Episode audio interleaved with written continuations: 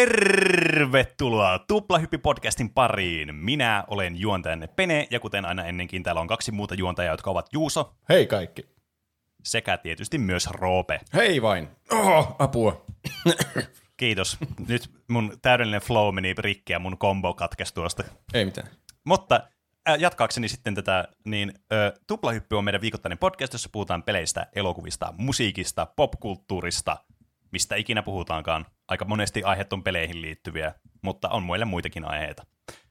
Äh, kiitos teidän Patreon-ihmisten, teidän ihmisten, jotka lahjoitatte meille viikoittain, ei viikoittain, miksi mä sanon aina viikoittain, kuukausittain rahaa eurosta ylöspäin. Olette siunanneet meidän podcastin rahallisella tuotolla, jonka voimme käyttää erilaisten laitteiden hommaamiseen ja lakimaksujen maksellimisiin ynnä muihin. Patreon.com Kiitos teille kovasti. tuplahyppy. Kyllä, me tarjoamme teille lisää materiaalia tästä johdosta, ja äskenkin puhuttiin muun muassa mielenkiintoista aineista, aineista, mitä mä selitän, aiheista, ei puhuttu aineista. Se liittyy niihin Ilmakitarasta puhuttiin muun muassa, ja sekä minkälainen häiritsevä kokemus Roopella oli. Mm. Liittyen naisurheilijoihin. Sen kuulette vain Kyllä. meidän Patreonista. Niin. Kyllä, eurolla ylöspäin, kiitos. Uh, tänään kaksi aihetta meillä, kuten aina yleensäkin. Toinen niistä on tänään Juuson tarjoama ja toinen on Roopen tarjoama. Tauon jälkeen puhutaan pelistä, jonka Juuso on juuri läpäissyt. Juuri This Just In, kun Kyllä. puhutaan God of War Ragnarokista. Joo, varmaan tulee vähän puhuttua siitä alkuperäisestäkin siitä, tai siitä, mikä tuli Pleikkari neloselle. Mä en ole pelannut sitä alkuperäistä. Niitä. Alkuperäistä remakeista tai rebootista. niin, näistä uusista God of War-peleistä enemmän ehkä Ragnarokista, kun se on nyt mulla silleen tuoreena mielessä. Mm. Kyllä. Mutta sitä ennen puhutaan kiinnostavasta aiheesta, nimittäin Roope haluaa, että me keskustelemme peleistä, mitkä meillä on ikuisesti meidän pelilistalla, mitä me pelataan. Kyllä. Meidän ikuiset pelit. Mä ajattelin, että se voisi olla hassu aihe miettiä, koska mä oon itse nyt huomannut vasta omasta elämästäni, että mulla on jotakin semmoisia pelejä, mihin tulee, mitä mä oon niin pienestä asti pelannut, ja sitten tulee aina välillä palattua. Joka on mm. niin viimeisimpänä varmasti FIFA, jota mä striimasin joku päivä sitten. Tai on siitä ei varmaan viikkoja. Mutta se on semmoinen itselle ainakin, mi- mihin niinkö, sitä tulee vähän niinkö, ö, käytyä muistelemassa ja katso, katsomassa, että minkälainen se on tällä hetkellä tämä peli. Se on, Hmm. ja me kysyttiin viikon kysymyksenä, että, että mi- mihin peliin palaat aina vuosienkin jälkeen ja miksi. Ja tuli taas vastauksia aivan, aivan siis yliinhimillinen määrä luettavaksi. Mutta luetaan niistä ainakin Kyllä. jotakin, mitä ehditään. Ja mä oon tehnyt, Kyllä, osoitetaan, että olemme yli-ihmisiä. niinpä, mä, mä, mä oon tehnyt semmoisen aivan uskomattoman data-analyysin niistä. Oho. Ja koittanut Aha, niinkö, saada irti sieltä niinkö, tieteellisen tutkimuksen tuloksena tämmöisiä eri kategorioita, miksi palata johonkin peliin vielä vuosienkin jälkeen ikuisesti. Miten luomme täydellisen pelin, johon palata aina lapsuudesta aikuisuuteen Voidaan asti? tehdä tästä taas semmoinen oma wikihau. Niin.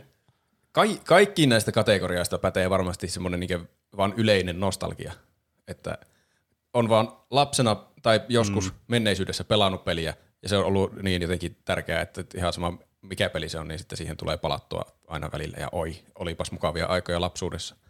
Kyllä. Mutta mm. mm, niin. mulla on ensimmäinen semmoinen niin ei pelkkä nostalgia-kategoria, on, mä päädyin tämmöiseen kuin uteliaisuus, mikä liittyy hyvinkin paljon tuohon Fifaan. Niin uteliaisuus pelin nykytilasta ja ehkä myös vähän niin omista taidoista. Koska mulla on, hmm. tähän kategoriaan mä en löytänyt hirveänä kommentteja kuuntelijoilta, mutta mä huomaan itsestäni tämän, että tämä on yksi syy, miksi mä palaan noihin. Yksi on tuo FIFA, että käy katsomassa, että onko se aivan hirveää vai onko se mukavaa ja onko mä vielä hyvä siinä. Ja mä ilokseni voin sanoa, että ei se mikään, en, en addiktoitunut uudestaan silloin, kun striimasin sitä. Ja mä voitin muutaman pelin. Aha. Mä en tiedä, mitä tuo oikeastaan tuo tähän mun FIFA-harrastukseen. Mä olin vielä, mä olin vielä semi-hyvä, mutta en pelaa sitä tuskin enää. Ehkä muutaman vuoden taas koke- muutaman vuoden päästä kokeilen taas, että onko vieläkö mä oon hyvä. Niin. Ja äh, Tuomas Juan 95 oli sanonut myös FIFA 14, itku nauru hymiö.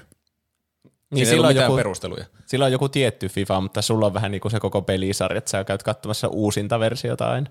Joo, mä mietin tätä et asiaa, että miten tämä lasketaan, että lasketaanko se vanhaan peliin palaamiseksi, jos mä kokeilen sitä uusinta aina välillä.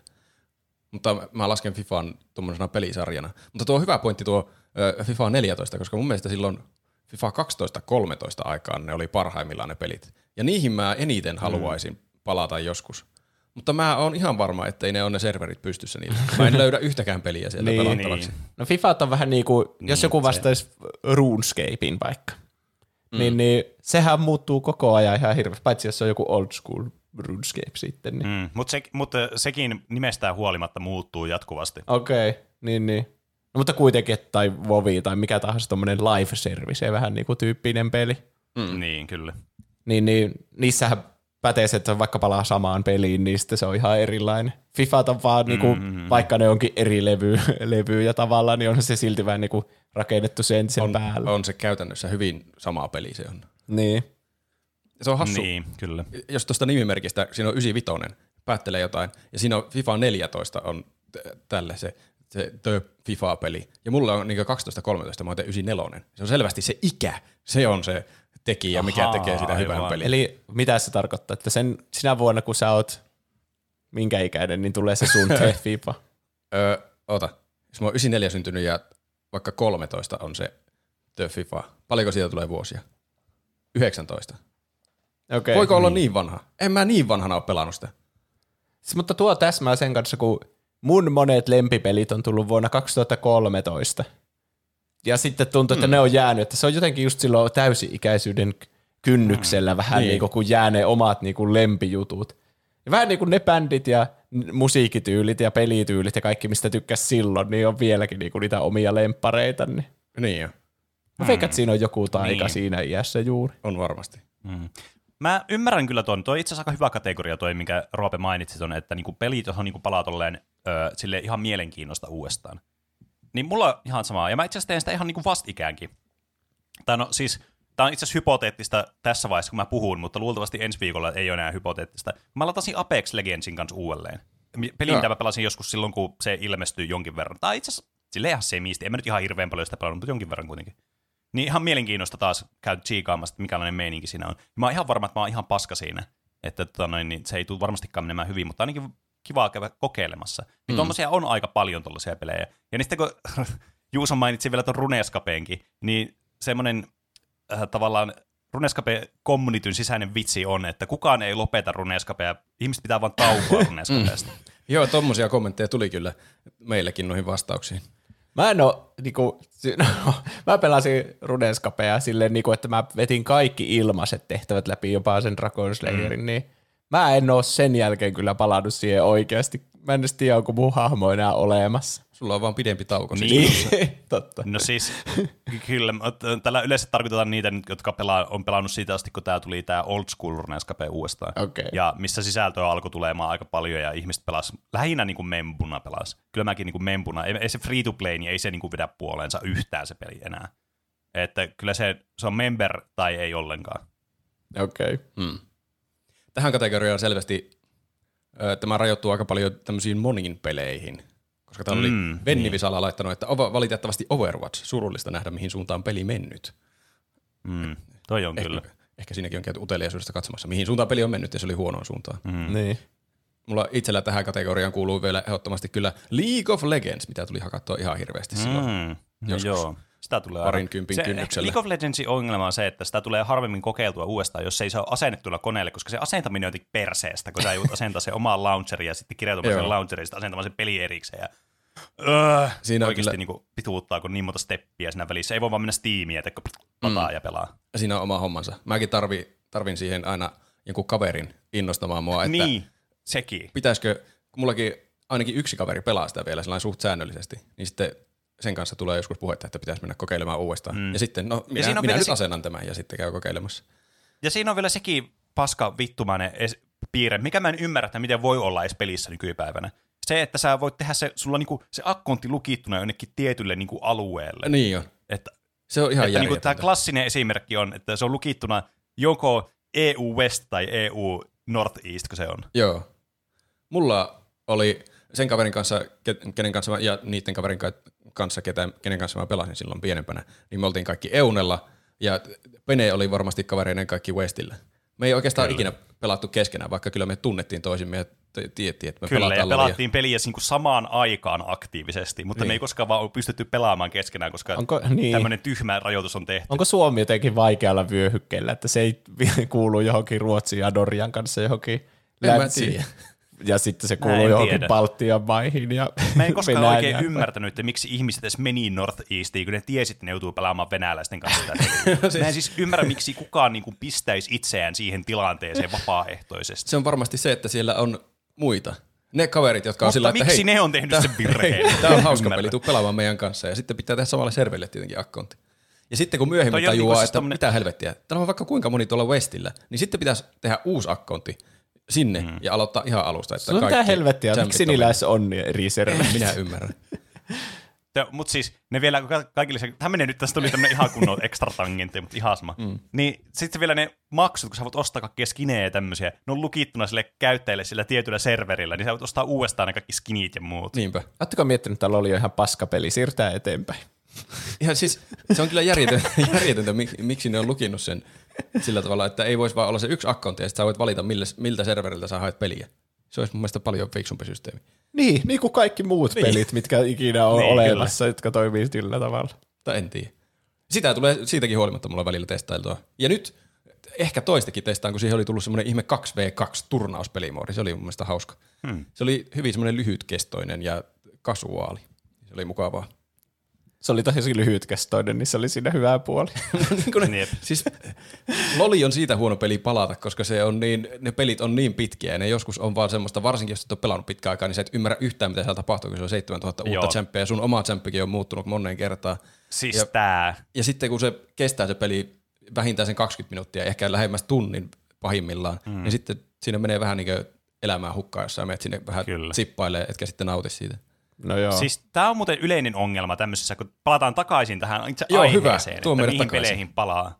Niin se on yleinen ongelma monessa tämmöisessä live service-tyylisessä pelissä, varsinkin jotka on kilpailullisia, että se muutos, mitä siinä tapahtuu, on tietysti ihan terveellistä niille, jotka pelaa sitä peliä aktiivisesti. Mm. Silleen, niin kuin, että ne saa paljon vaihtelua siihen, että se ei tunnu koko ajan samalta ja se ei niin kuin, tavallaan mene semmoiseksi, että no niin, tämä on nyt tämmöinen tämä meta ja tämä pysyy tämmöisenä niin kuin käytännössä loputtomiin. Et se, mä ymmärrän sen pointin, mutta se on tekee joskus peliin palaamisesta täysin mahdotonta. Niin Se voi olla, että Venni Visalallakin on käynyt Overwatchin kanssa samalla tavalla, että se on muuttunut peli niin paljon, että eihän tätä ei no, tästä Overwatch on mennyt muutenkin kyllä pilaalle. No siitä on kuullut kyllä huonoja niin, asioita muutenkin. Mutta joo, mennään seuraavaan kategoriaan. Tämä kategoria on nimeltään maailma. Kuulostaapa jotenkin laajalta kategorialta. Tällä mä tarkoitan sitä että pelin maailmaa. Että haluaa palata sinne pelin maailmaan. Täällä oli, mä luen jotakin muutamia kommentteja, mitä mä olin ottanut tähän. Kylpykonna, siinä on muuten hyvä nimimerkki, on sanonut, että Ubisoftista voi olla montaa mieltä, mutta kyllä se peli itselle on Assassin's Creed Odyssey. Kreikan kauniissa maisemissa on vaan rentouttavaa painella menemään. Civilization 4, ei kun mikä tuo on 6, on kanssa ehdottomasti tällainen. Ja okei, okay, Sims 4 myös myönnetään. Mä nyt keskityin ehkä tuohon Odysseon, että hassu mennä niin. Kreikan maisemiin painelemaan. Mm. Sitä mäkin on. No varmasti tuommoiset avoimen maailman pelit hyvin vahva kandidaatti tässä kategoriassa, koska tässä oli esimerkiksi Tunturilaakari sanonut Potvinki. Ja mm, se on, se on mm, ihan varmasti semmoinen peli, mikä monelle on varsinkin tulevaisuudessa, että no minäpä käyn vähän tuolla, kun tuli mm. niin kovasti hakattua Paitsi ei ole, koska nykyään se on Totki, joka on se kuinka korvaa. Siis, niin, siis no käytännössä joo. mä sanoisin, että ei ole mitään syytä oikeasti palata Botwiin, paitsi että siellä on kaikista paras husbando, mikä kaikissa peleissä voi olla, mutta niin kuin muuten tavallaan ei ole mitään syytä palata siihen peliin enää. Siitä on vaan parempi versio olemassa nykyään. Mut joo, mutta siis pointti on kuitenkin totta, että se niin kuin itselläkin tulee luultavasti olemaan just samalla tavalla tilanne. Se toimii tässä kategoriassa, kun voi palata kuitenkin tavallaan sinne samaan maailmaan, mikä oli Potvissakin. Niin, mm, eri niin, joo, joo, siis kyllä. Ne voi myydä se uudestaan ja uudestaan sen niin. saman. Kyllä. Uh, Jep 1000 Fi on sanonut ehdottomasti Wind Waker. Se seikkailu, se purjehtiminen, mm. ne saaret, se Zelda-meininki ja se graafinen tyyli, parhautta, jonka pariin tulee palattua vuosi mm. vuoden jälkeen. HD-remiksi toi klassikon nykypäivään. Ja se on vastannut vielä omaan viestiinsä. Vitsi, kun olisin koneella, niin näpyttäisin enemmän, mutta luurilla, Turkissa ja bisselasin ääressä ei jaksa enempää. Kiitos mainittu podcastista, mitä kuunnellaan meidän naperoiden kanssa viikoittain. Tsemppa! Mä luulen, Hyvää reissua noin. sinne. Kiitos. Ai Kyllä, vitsi, kiitos. Mä voin melkein maistaa sen oluen. Ai vitsi, mullakin alkoi nyt tekemään mieli olut. Oi, tuolla olisi vielä soppi menossa. Ei me voida nyt lähteä semmoiselle tangentille kyllä. Niin, harmi, että sitä ei ole tullut Switchille sitä Wind Waker. Siis sanoppa. Mä sanon, että se, se on yksi semmosista niin kuin peleistä, mitä mä ehdottomasti haluaisin pelata joskus. Plus se on yksi semmoista peleistä, mikä varmasti on myös iso niin kuin syy, miksi monet palaa sella, niin kuin vanhoihin peleihin, ää, jotka kuuluu tämmöiseen samaan kategoriaan, jotka siis, tiedättekö, on vieläkin tyyliltään semmosia, niin kuin näyttää ja pelaa ja kuulostaa semmoista peliä, että se voisi periaatteessa olla moderni peli. Että se teko on ajaton se tyyli. Niin kuin vaikka yksi semmoinen peli, mihin mä oon palannut tosi monesti, siis ihan niin, kuin, niin monta kertaa, että mä en ole laskenut enää.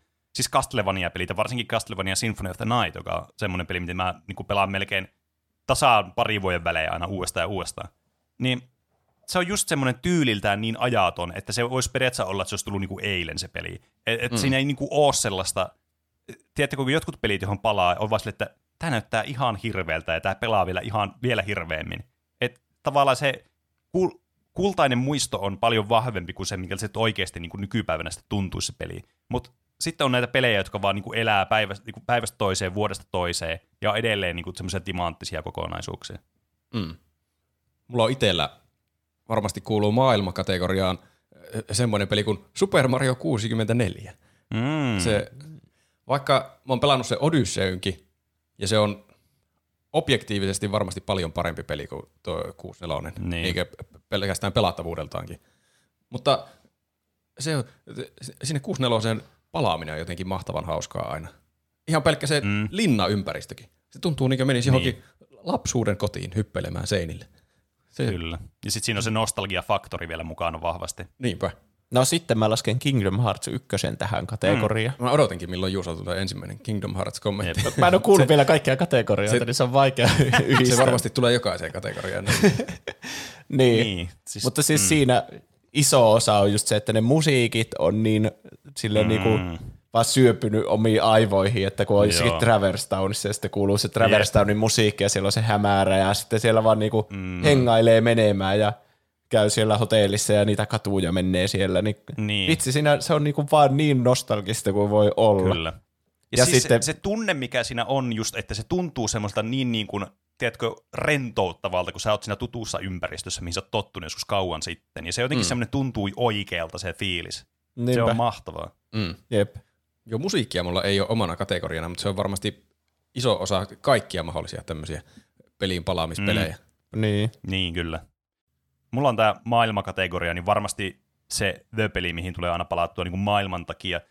No, okei, okay. mä nyt sanon tässä valita. Totta kai mä pelaan kaikkia Dark Souls-pelejä aina uudestaan ja uudestaan ja uudestaan. Mä oon kaikki pelit monta kertaa, paitsi ykkösen, mm. joka on mutta seuraava peli, mihin mä palaan sitten. Mutta niin kuin, semmoinen, mikä niin kuin mä palaan pe- puhtaasti sen maailman takia, enkä sen gameplayn takia, no jonkin verran, mutta käytännössä pelkästään maailman takia, niin on äh, tämä Elder Scrolls Oblivion. Joo. Et se on semmoinen, niin kuin, mikä on mulle niin lähellä sydäntä sitten, että se niin kuin, tuo aina instant semmoisen, niin kuin, ai vitsit, rentoutumisen semmoinen mahtava, niin kuin, että ah, tää on, niin kuin, this is the shit. Mm. Täällä on ihan hirveästi kyllä näitä kommentteja. Pitää jotenkin harkiten lukea näitä. Mä luin muutaman tästä kohtaa vielä. Retro Sami on laittanut Final Fantasy, ota mikä on IX, 9. Joo. Aivan loistava peli, jota lapsuudesta asti on aika ajoin pakko pelata läpi. Kyseinen peli on jäänyt muiden PS1 äh, Final Fantasy-pelien varjoon, joka on mielestäni vääryys. Tähän myös vaikuttaa se, että peli julkaistaan PS, julkaistiin PS1 elämänkaaren loppuvaiheella ja pelin tyylimuutos realistisesta piirrosmaiseen ei iskenyt isolle yleisölle. Itselleni tämä maailma ja musiikit, mitä Final Fantasy 9 tarjoaa, on juurikin sellaista fantasiaseikkailua, mistä itse pidän hyvin paljon. Ö, Final Fantasy 9 ö, kannattaa jokaisen kokeilla erittäin hienojen teemojen, hahmojen kehittymisen ja Nobuo Uematsun pitää itse tätä soundtrackia omalla lempparinaan tulisi suluissa mm. loistavien sävelyksien takia. Peli saa nykyään esim. Steamissa. Pelin saa mm. nykyään myös esim. Steamissa. Ja tähän on fanit tehneet AIta käyttäen Upscale-modin Moguri Mod. Lisäksi fanit ovat tehneet hienon projektin nimeltä Memoria Project, joka ehdottomasti kannattaa käydä katsomassa YouTubesta. Huhut remakeista ovat myös tässä lähiaikoina nousseet taas pinnalle. Toivotaan, että toteutuisi. Ai niin, ja iso kiitos Tuplahyppylle podcastissa. Teillä on aivan mahtava dynamiikka. Teitä on ilo kuunnella ja teidän vitsit on kyllä hulvattomia. Kiinnostaisi myös tietää, mitkä ovat teidän lempi FF-pelit, tai siis Final Fantasy-pelit varmaankin. Saa mainita nimimerkin. Mm. No hyvä, koska mainitsin sen jo aluksi. Kerrotaanko me, mitkä mm. meidän lempi Final Fantasy-pelit? Kerrotaan vaan. No kerro, jos on lempi Final Fantasy-pelejä. Öö, no ehkä se on se Seiska Remake. Se on tosi hyvä peli kyllä, kokonaisuus. Vaikka se onkin niin uusi, Mä, siis, niin, mä, niin on vaikea. Niin. Mä oon aina tykännyt hirveästi 12. Mä en sitä, se on semmoinen peli, minkä mä haluaisin itse pelata joskus läpi alusta loppuun asti, mutta mä oon aina vaan niinku sivusta seuraa aina pelannut sitä peliä. Mutta se on jotenkin semmoinen, missä mulla niinku iskee semmoinen, että estetiikka ja tämä fiilis tässä, kun se on jotenkin semmoinen niin niinku jotenkin, en mä tiedä miten, mä en osaa oikein selittää. Siinä, siinä on jotenkin semmoinen hyvä vibe, mistä mä tykkään ihan hirveästi. Toki Ysi on kanssa niistä pleikkaripeleistä, ple, siis pleikka ykkösen peleistä, semmoinen, mihin mä voin niinku kans allekirjoittaa sen, että siinä on kans omanlaisessa semmoinen ti- fiilis ja tunnelma, mistä mä kyllä kans erityisesti tykkään. Hmm. Mä tykkään enemmän niistä Kingdom Hearts-maisista, niistä, Yllätys. mm. niistä äh, reaaliaikaisesta taistelumekaniikoista mm. että, ja toiminnallisimmista. En ole pelannut sitä 16 mm. vielä ollenkaan Mä voin, mä voin mm. paljastaa, että mä en ole pelannut yhtäkään Final Fantasia ikinä. vielä. Niin, vielä. Sitä mm. 16 mä oon harkinnut kovasti, kun siitä on kuulunut hyviä Kyllä. asioita. Se ja on- siinä olisi, Se on oikein hauska peli ja se on oikein semmoinen moderni peli, että ei ole semmoinen liian, niin kuin, se on helppo aloituskohta. joo. Täällä on mainittu muitakin vielä, muun muassa Red Dead Redemption 2 on Xbox maininnut, mm. ja ää, Tommi Henttu on sanonut Assassin's Creed Odysseyta ja Far Cryta, ja siinäkin on RDR 2, ja Subnautikakin on. Mä näin unta, että mä pelasin vihdoin Red Dead Redemption 2. Oi. Ja sitten heräsi, että ei se on vieläkin tuolla Niin. listalla. Taas pitää aloittaa lumitasosta. Mut miten, sä, miten se uni toimii? Sulla oli vaan semmoinen tunne, että sä oot nyt pelannut sen pelin, mutta vai pelasitko sä siinä unessa sen pelin? Mä pelasin sitä tosi pit- Ei se mun tarvit unesta. En mä muista niin tarkasti, mutta mä, mulla tuli vaan yhtäkkiä sen flashback, että mä unessa oli sille tosi pitkällä siinä, että ei vitsi, nyt mä pääsen tän läpi. Ah. Okay. Roope yrittää selvästikin mennä koko ajan tangentille, kun se huomaa, että ne kategoriat loppuu kesken tässä puolen tunnin sisällä, niin se on vaan silleen, Ei. "Aa, Mulla on vielä- tangentti. Mulla on vielä monta kategoriaa. Mun piti tuostakin skipata noita kommentteja. Älä huoli, kyllä meillä riittää näitä. Niin, niin. Mennään seuraavaan kategoriaan. Tämän kategorian nimi on, mitenköhän mä nimeä jäisin tämän? Nyt mä alan keksimään vaan päästäni improvisoimaan kategorioita, kun ne loppuu kesken. Tämä on jotain uutta koettavaa. Eli jo- jotain uutta sisältöä tai ainakin jotain uudelleen peluarvoa. Joo. Tässä oli muuten, hei, Aasinsilta kommentti Kassilta edellisestä kategoriasta tähän. Dark Souls. Siinä maailmassa on jotenkin tietynlainen kylmä ja melankolinen tunnelma, joka jaksaa mm. aina viehättää. Ja sitten erilaiset buildit pitävät kiinnostuksen aina yllä. Mm, Se on, kyllä. Allekirjoitan täydellisesti tämän kommentin. Mäpä jatkan suoraan Petrin kommenttiin. Skyrim ja Oblivion. Skyrimissa on se hyvä puoli, että kun modeja tulee 500 viikossa, niin pelin voi aina muovata tiettyä playthroughta varten mieleiseksi. Bethesdan pelit on kyllä mahtavia ja kilpailija ei löydy valitettavasti. Tuli kyllä jotenkin niin petrimäinen kommentti. Niin. Totta. XC, XSI, XXI, no ihan varma miten tämä nimi lausutaan, mutta on sanonut Binding of Isaac. Siinä on vaan niin täydellinen ajankulupeli, kun kontsaa on aivan mielettömästi ja 2000 tuntia, 2000 tunnin jälkeenkään ei ole vielä täysin, peli täysin läpi. Täydellistä viihdettä yhdistettynä esim. striimien katseluun tai muuhun passiiviseen tekemiseen. Eli pelit, jossa on vaan niin paljon sisältöä, että niihin sen takia palaa vuosien päästä, kun ei päässyt läpi sitä vielä. niin. Mulla tuohon kategoriaan varmasti itsellä menisi esimerkiksi Hades. Sitä mä pelasin Mm, vaikka kuinka monta kymmentä, totta. sataa tuntia, e- ja siinä on siltikin varmasti paljon asioita, mitä mä en ole kokenut. Mulla Plus, oli että se on tosi mukava Mulla peli. itsellä kanssa sama nyt, kun sä sanoit ton. Mulla varmaan Witcher 3 ja tuo Breath of the Wild oli semmosia, mitä mä pelasin monta vuotta, niin kuin oikeasti mm. kolme, neljä vuotta, ennen kuin mä silleen pääsin ne kunnolla läpi ja laitoin ne Niin, takaisin koteloon, että, mutta ne ei ole tietenkään mistään lapsuudesta asti ollut. Niin joo, ei mullakaan. niin kyllä. Tuommoiset roguelike-hommat on varmaan hyviä tuossa, että mm. vaikka on tavallaan päässyt sen läpi, niin siellä on silti jotain uutta koettavaa vielä. Että tekisipä Niin. mieli pelata jotain peliä, mitä mä oon jo pelannut, mutta kuitenkin jotenkin uudella tavalla. Siis kyllä, ja sitten kun on niin, siis peligenre on siis uskomattoman niin kuin gameplay-painotteinen just siinä, että mikä siinä niin kuin on vetoaa just ihmisiin. Toki onhan niissä myös esteettisiä elementtejä, jotka vetoaa, niin kuin vaikka Hades nyt mainittiin tuossa äsken, mikä on siis todellakin niin kuin se yksi syy, miksi pelata peliä. Mutta niin kuin roguelikeessa se niin kuin elinkaari on niin paljon pidempi just johtuen siitä, että se antaa sulle niin kuin, mahdollisuuden aina niin kuin pelata sitä vähän niin kuin uudestaan sitä peliä silleen, niin kuin, tiedätkö, kun mä pelaan niin kuin Kas sanoi tuossa aikaisemmin, niin mä pelaan kanssa noita Dark Souls-pelejä uudestaan ja uudestaan. Kakkosen on varmaan mm. pelannut kaikista eniten läpi. Niin, mutta siinä on joka kerta aina vähän niin kuin semmoinen, että miten, millä tavalla sen pelaa läpi. mä Elden Ringin pelasin varmaan 150 kertaa, aloitin uuden tallennuksen siinä, että halusi pelata vähän eri tavalla. Niin tämä mm. roguelike-peligenre on kokonaan just sellainen, että se aina joka kerta tarjoaa sulle pientä uutta tavallaan erilaista näkökulmaa. Tai silleen, että sä haluat vaan tiedä, mennä takaisin siihen ja kokea se vähän niin kuin uudestaan, mutta koska se peli ei kestä niin pitkään, että yksi pelikerta, niin sä vähän niin kuin joka kerta aloitat se uudestaan sitten siinä. Mm. Niin siinä on semmoinen viehätys, mikä varmasti niin kuin laskee kynnystä palata peliin.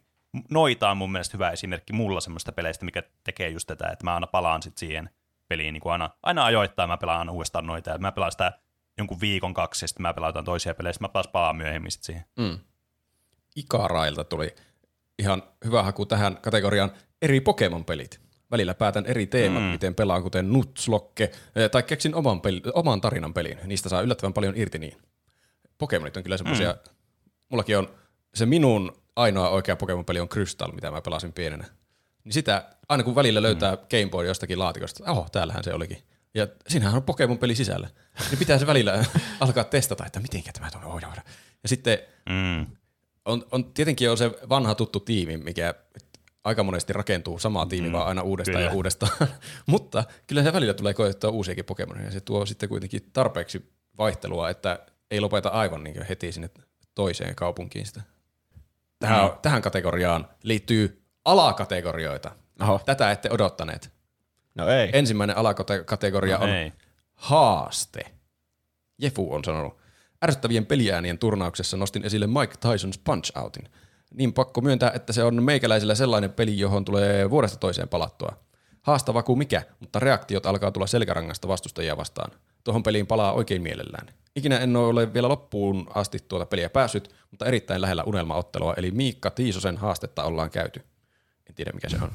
Sen... Mä se on se Mike Tyson varmaan. Ah, Miikka, niin tietysti. Se on tämmöinen vaan akuankka-versio tässä. miten, miten sä voit olla noin No ihan sama. Mä oletin, että Miikka Tiison on joku tyyppi, joka on tehnyt jonkun haasteen tuohon. Sen tiedän, että siihen kun päästään, niin dynamiittinyrkki tulee rankaisemaan minua kerta toisensa jälkeen.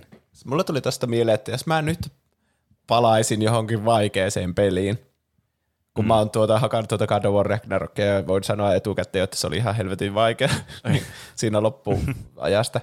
Niin, niin jos mä nyt alkaisin pelaa Elden Ringia, mä aloittaisin oikeasti varmaan aivan nollasta, että mä en osaa mitään ja mä joutuisin opettelemaan kaikki lihasmuistit ja kaikki iskut ja kaikki ihan mm. alusta. Mm.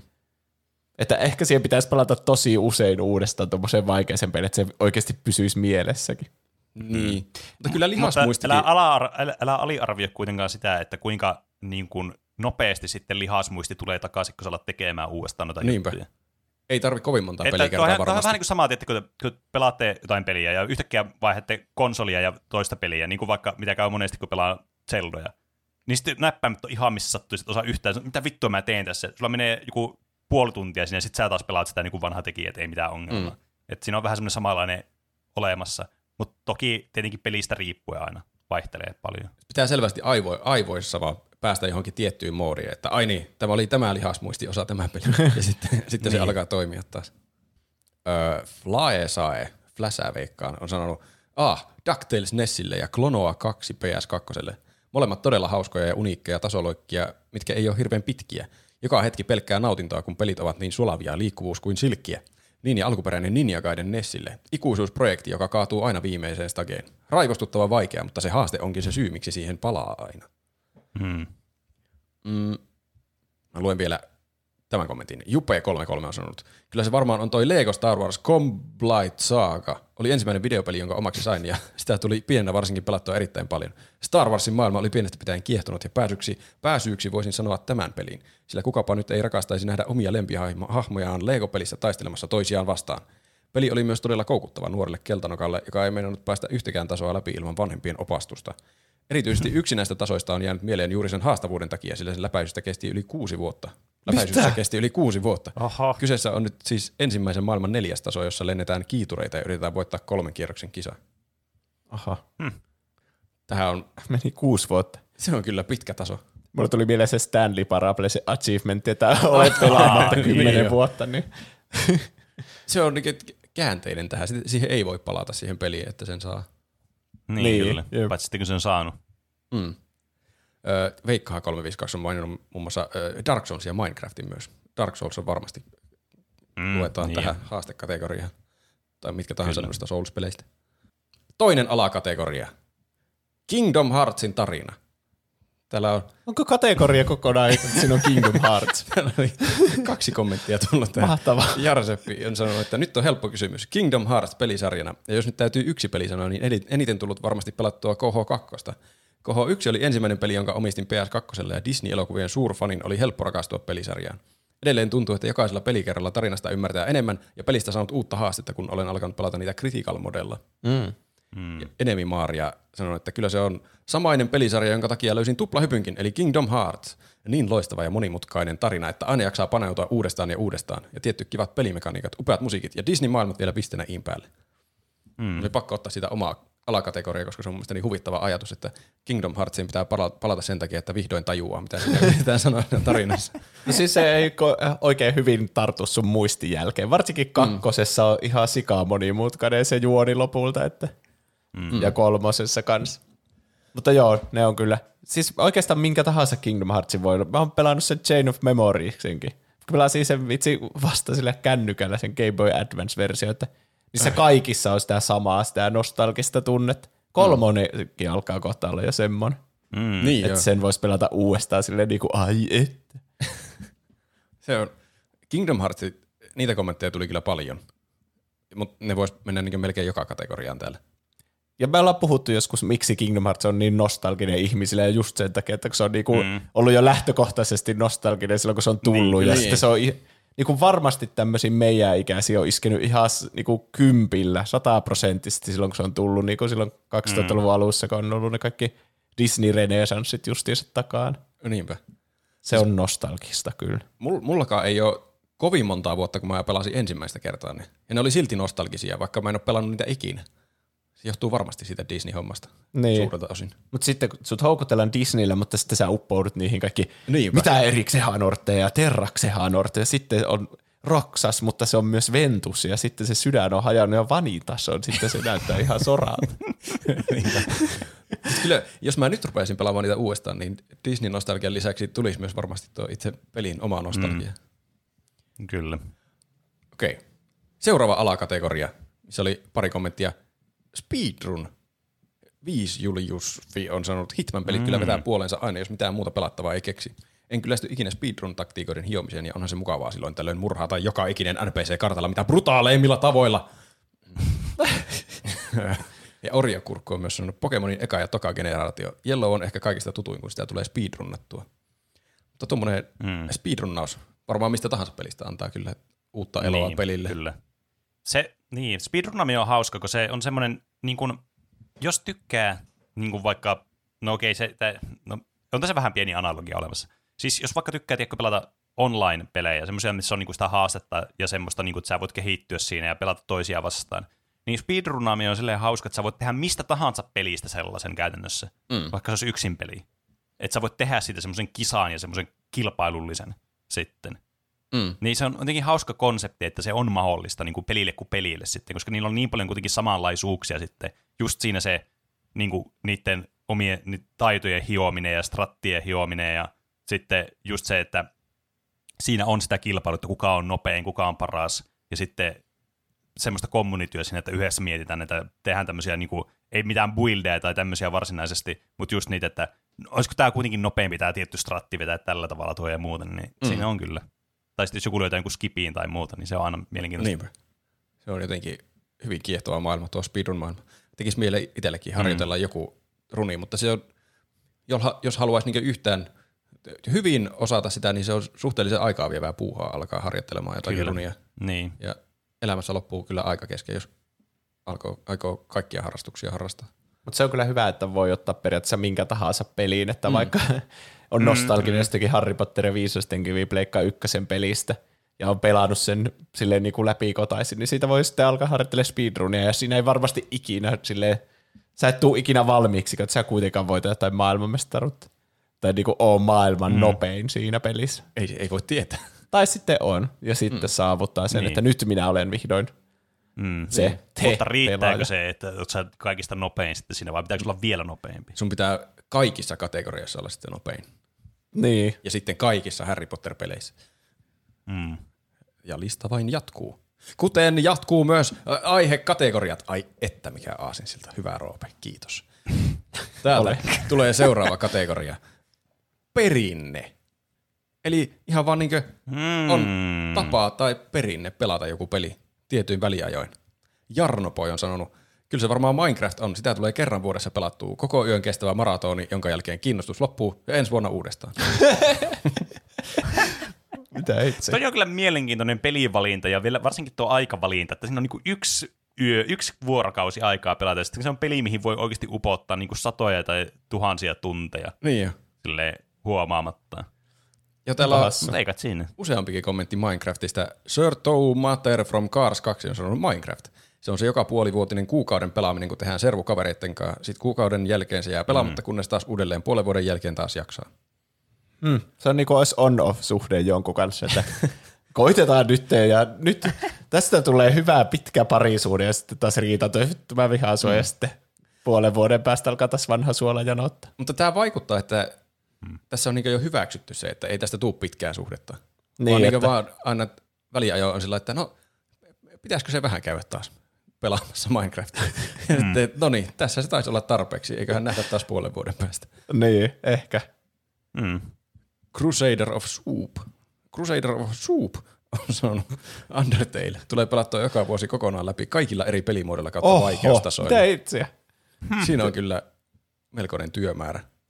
Mulla on niinku, mä, no ehkä Kingdom Heartsista ei tarvitse joka kategoriassa oikeasti puhua, mutta mulla oli tapana, että mä joulukuussa aina pelasin jotain Kingdom Heartsia.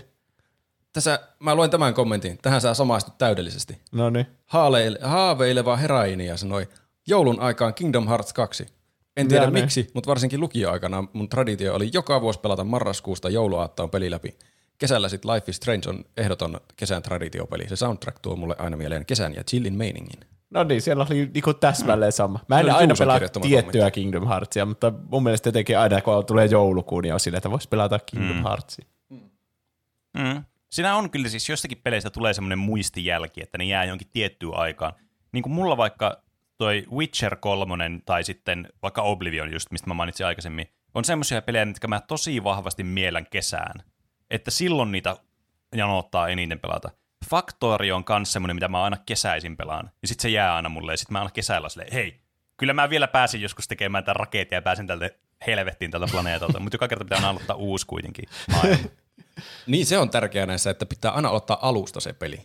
Mm, mm. Niin kuin Pokemoneitakin kun pelaa, niin en mä ikinä aloita mitään, jatkaa mitään saveja. Koska se on aina Ei siinä tylsässä kohtaa menossa, milloin se on lopettanut sen pelin. Vaan se pitää aloittaa sieltä alusta ja mm, minkäköhän starterin tällä kertaa valitsisin. No, sen saman kuin aina ennenkin. Ja sitten lähtee vaan uudestaan ja kerää ne samat Pokemonit sieltä. Ja ai että. Ja sitten jossain vaiheessa se expansaaminen menee sen verran hitaaksi, että no mä voisin tehdä jotakin muutakin. Ja sitten jättää Game Boy johonkin laatikkoon taas ja pelaa muita pelejä. Ja sitten joskus, oi, täällähän tämä Game Boy on. Kas, minäpä aloitan alusta tämän pelin. Okei, siinä oli ö, perinnepelejä. Sitten oikeastaan yksi jättimäinen kategoria on, mitä mä en saanut oikein, näistä kommenteista ei saanut sillä tavalla mitään tiettyä syytä irti, miksi pelaa, mutta tämä on niin tämmöinen yleinen nostalgia tai vaan pelin laatu, miksi palaa aina johonkin peliin. Mm. Ja t- tähän kategoriaan tulikin paljon kommentteja sitten. Nanni sanoi, World of Warcraft. Aina vuoden parin välein pitää käydä pelailemassa muutama kuukausi aivan täysiä ja sitten unohtaa se taas kokonaan. Joku siinä vaan viehättää. Ehkä se on se, kun sitä on niin nuoresta asti pelannut ja siihen pela- palaaminen tuntuu aina niin nostalgiselta. Toinen hyvä on Skyrim, johon onkin nyt viime aikana upottanut melkoisesti aikaa. Skyrimin musiikit 5 5. Ihanaa lähteä seikkailemaan mm. sidequesteihin ja tutkia ihan joka paikka. Mm. Tässä Niin, kommentissa... to, to, tuli, tuosta World of Warcraftista tuli mieleen, että niissä myös tämmöisissä äh, live service-peleissä, mitkä niin kuin, miss, missä tulee just niin kuin uutta sisältöä, ei tarvi välttämättä olla multiplayer-peli, mutta siis semmoinen peli joka tapauksessa, joka päivittyy aika ajoin, mm. niin kuin, mihin tulee sitten palattua. Niin kuin vaikka Valheim on yksi semmoinen. Että Niin, toki joo. peli ei ole vielä varsinaisesti tullut ulos silleen, niin kuin täysin, että se olisi niin kuin, tämä on niin kuin valmis paketti. Niin sitten aina välillä, kun tulee, niin on tar- tarpeeksi tavallaan uutta sisältöä, niin sitten palaa uudestaan siihen ja haluaa niin kuin kokea ne kaikki sisältöt. Minecraft oli mulla pitkään kanssa semmoinen peli, kun siihen tulee kans jatkuvasti kaikkea uutta. Mm. Että tavallaan haluaa nähdä, että mitä kaikkea uutta tähän nyt on tullut tähän peliin. Joo. Valheim olikin hyvä pointti. Mä unohdin kokonaan sen peli, että se on kyllä semmoinen, mihin me ollaan palattu aina välillä. Mm. Ja se yleensä se inspiraatio on justiin se, että sinne tulee joku uusi asia. Onko se vielä Uusi Early. Accessissa vai onko se niinku julkaistu? On. Si- pikkuhiljaa Early accessissa siis. tulee koko ajan lisää asioita. No niin. Kyllä. Mutta nyt on ollut vähän pidempi tauko ja varmaan käy silleen, että sitten kun siihen on tullut oikeasti niin kuin tosi paljon lisää sisältöä, niin sitten varmaan tulee pelattua uudestaan. Mm. Me vähän aikaa sitä pelattiin jonkun mm. viimeisimmän päivityksen jälkeen, mutta ei kuitenkaan mm. Tavallaan vedetty niin läpi sitä, jos sitä voi kutsua läpi vetämiseksi. Niin, kyllä. Siellä on kyllä kiinnostavia asioita, mä en halua spoilata, jos joku haluaa yllättyä asioista. Siellä on mm. hyvin kiinnostavia asioita, mitä itse ainakin kiinnostaa, että jossakin vaiheessa siihen on pakko palata ja mennä Niin tutkimaan Jep. uusia t- aseita. Uh. Artsikin sanonut, Kingdom Hearts 1 on sellainen, johon palaa aina ja yleensä vetää se myös läpi. Toinen on Civilization, jossa vetää kaverin kanssa yhden tai pari sessioa vuoden tai kahden tauon jälkeen, jonka jälkeen sama toistuu. Nämä sessiot joko päättyy yleensä ennen aikojaan tai sitten siihen, että peli alkaa olla niin pitkällä, ettei enää kiinnosta. Noissa Siis, Civilizationissakin on vissiin ihan tosi pitkiä ne pelit. joo, siis mulla tuli itse asiassa kunnon fläsärit tuosta. Mulla oli, mä yhden kaverin kanssa pelasin tosi monesti, just tuolla tavalla. Ei, ei kylläkään Civilizationia pelattu, mutta pelattiin, siis Heroes of Might and Magic kolmosta pelattiin sen kanssa. Mm. Niin me tehtiin just tuolle, että me aloitettiin joku kamppis siinä, tai joku yksi peli. mutta se tuntuu kampanjalta, kun se kestää niin vitun pitkään aina. Niin. niin, niin, ja sitten pelaa sitä aina sille jonkun kesää silleen, no niin, pelataan taas vähän Heroesia tässä. Sitten niin vuorot kestää ja vuorot kestää. Sitten lopulta se peli jo- teekö, menee semmoiseen stalliin, että se kestää niin vitusti, että pitäisi niin ajatella sata asiaa vaan silleen, Mm. mun ei, ei niin enää jaksa kiinnostua, tehdään vaan uusi. Ja sitten mä, mä oon aina siinä pelissä ollut vielä niin huono, että mä en halua ottaa niitä uusia heroja. Mä haluan sillä yhdellä herolla vaan mennä ympäriinsä siellä. Myöhemmällä iällä on tajunnut, että, jep. että Ai- tässä on sa- paljon helpompaa tavallaan niin pärjätä, jos on useampi näitä kavereita täällä menossa. Mutta siellä tulee, Niin, jep. Enemmän tai sitten ajattelua. ottaa jonkun, mm, tai sitten kokeilee jotain eri strategiaa, joka on parempi, että ei ota aina vaan sitä ramparttia ja on vaan silleen, joo, kyllä mä nyt menen näillä liskotyypeillä, nää kyllä blästää tuolla. mm. joo siinä vaan, täällä oli muuten Uolevi maininnut juurikin tuon pelin Heroes of Might and Magic 3 ja Dyrenair sanonut, että tähän tulee aina palailtua joskus ja levyt on tallessa. Ihana värikäs Heroes of Might and Magic 3, se ainoa oikea Heroes. Siitä mä oon kyllä samaa Mm, mieltä, se kyllä. on se ainoa oikea Heroes. Se on kyllä. Se on jännää, miten se on niin jotenkin tuntuu, että kaikki, okei, okay. siis melkein kaikilta, joita mä oon kysynyt, tai joilta on puhuttu, niin kanssa on puhunut Heroesista, niin se on aina se kolmonen, mistä puhutaan. Mm. Se on niinku se the shit. Se mulla itellä Milloin oli tulee? nelonen, mutta mä muistan, kun kaikki kaverit oli sille, että no ei tää on niinku kolmonen. Ja tässä on, Shame, Niin. shame. mitä liian, siinä oli joku iso muutos, että heroilla pystyy lähteä jotenkin yksi ja tehdä niitä lisää. Ja sitten, ei kun, ei kun just sille, että ei tarvinnut heroa, vaan pystyi niillä normijätkillä Aa. lähteä. Niin, Ai, niin se okei. oli jotenkin kaikkien mielestä hirveä cheattausta, että pystyy ottaa jonkun keijukaisen Niin. ja käydä luuttaamassa niitä kaikkia aarrearkkuja siellä. Niin joo. Niin sitten kaikki halusi pelata sitä kolmosta. Tuo on kyllä, Niin, kyllä. Heroes 3 on mullekin kyllä semmoinen, mä joskus löysin vaan koneelta, että mitä helvettiä. Täällä on Heroes 3. Mä en, siis ei ollut mitään muistikuvaa, että mä oon joskus asentanut sen ja mistä se on tullut sinne. Mä vaan löysin jonkun random Heroes 3 kuvakkeen, että mm, onkohan tämä turvallinen. Ja sitten vaan se, kato, se lähti päälle. Ja sitten mä pelailin sitä hetken siinä. Se oli mahtavaa. Siis virusten pitäisi olla just tommosia vanhoja pelejä vaan. Niinpä. Että ihan turha yrittää Niin, semmoinen joku, että Oo, tää on tämmönen Windows Media Playeri lisäosa, että asenna tästä. Niin mm. ei kai kenelläkään mm. mene läpi, että en mä kuuntele musiikkia Win Media Playerilla, mutta sitten kun se olisi joku Niin, Heroes kyllä. of Might and Magic 3, niin kaikki silleen, vittu, onko mulla tämmönen asenna? Jep, Niinpä. kyllä. Siinä on kyllä jotain taikaa siinä pelissä. Se, Mm, ja siinä on varmasti myös se, että voi aina yrittää niin eri sillä factionilla pelata. Kyllä mulla Niin, tulee kyllä. Siinä, että mä yritän aina jotakin erilaista. Että no en mä en ole ikinä- tämmöisillä mm. kokeillut pelata. Mm. Siis mä, mäkin tein sitä pitkään, että mä pelasin aina samalla, mutta sitten mä vaan jo aloin kokeilemaan kaikkea uut, muuta, ja sitten mä huolisin, mitä vittu tämä Magic on ihan OPta tässä, että teillä nyt kannattaa aina vaan mennä blästäilemään näitä.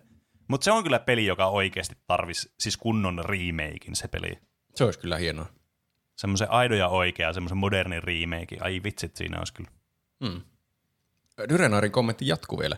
Nykyään myös Rocket League. Siihen palaa uudella ilolla aina, kun kaikki muut pelit on pelattu läpi ja kyllästyttää. Mä Hmm. en voi sanoa palaavani Rocket Leagueaan, koska mä pelaan sitä nyt niin aktiivisesti muutenkin. Mutta mä luulen, että se on kyllä semmoinen peli, mistä mulle tulee joskus semmoinen ikuinen peli. Että jos se mm. joskus innostus laantuu sen verran, että siitä tulee pitempiä taukoja, niin kyllä sitä pitää mennä välillä testailemaan taas. Niin. Siinä on kuitenkin käyttänyt paljon aikaa elämästä ja on hionut taitoja johonkin pisteeseen, että niin tuntuu, että pärjää siinä pelissä. Mutta sitten se voi olla kyllä vähän turhauttava. Se on semmoinen peli, että jos siitä tulee joku viikon tauko ja sitten menee takaisin sinne, niin ei, siis ei osu mihinkään. Se on aivan mahdotonta jonkun aikaa.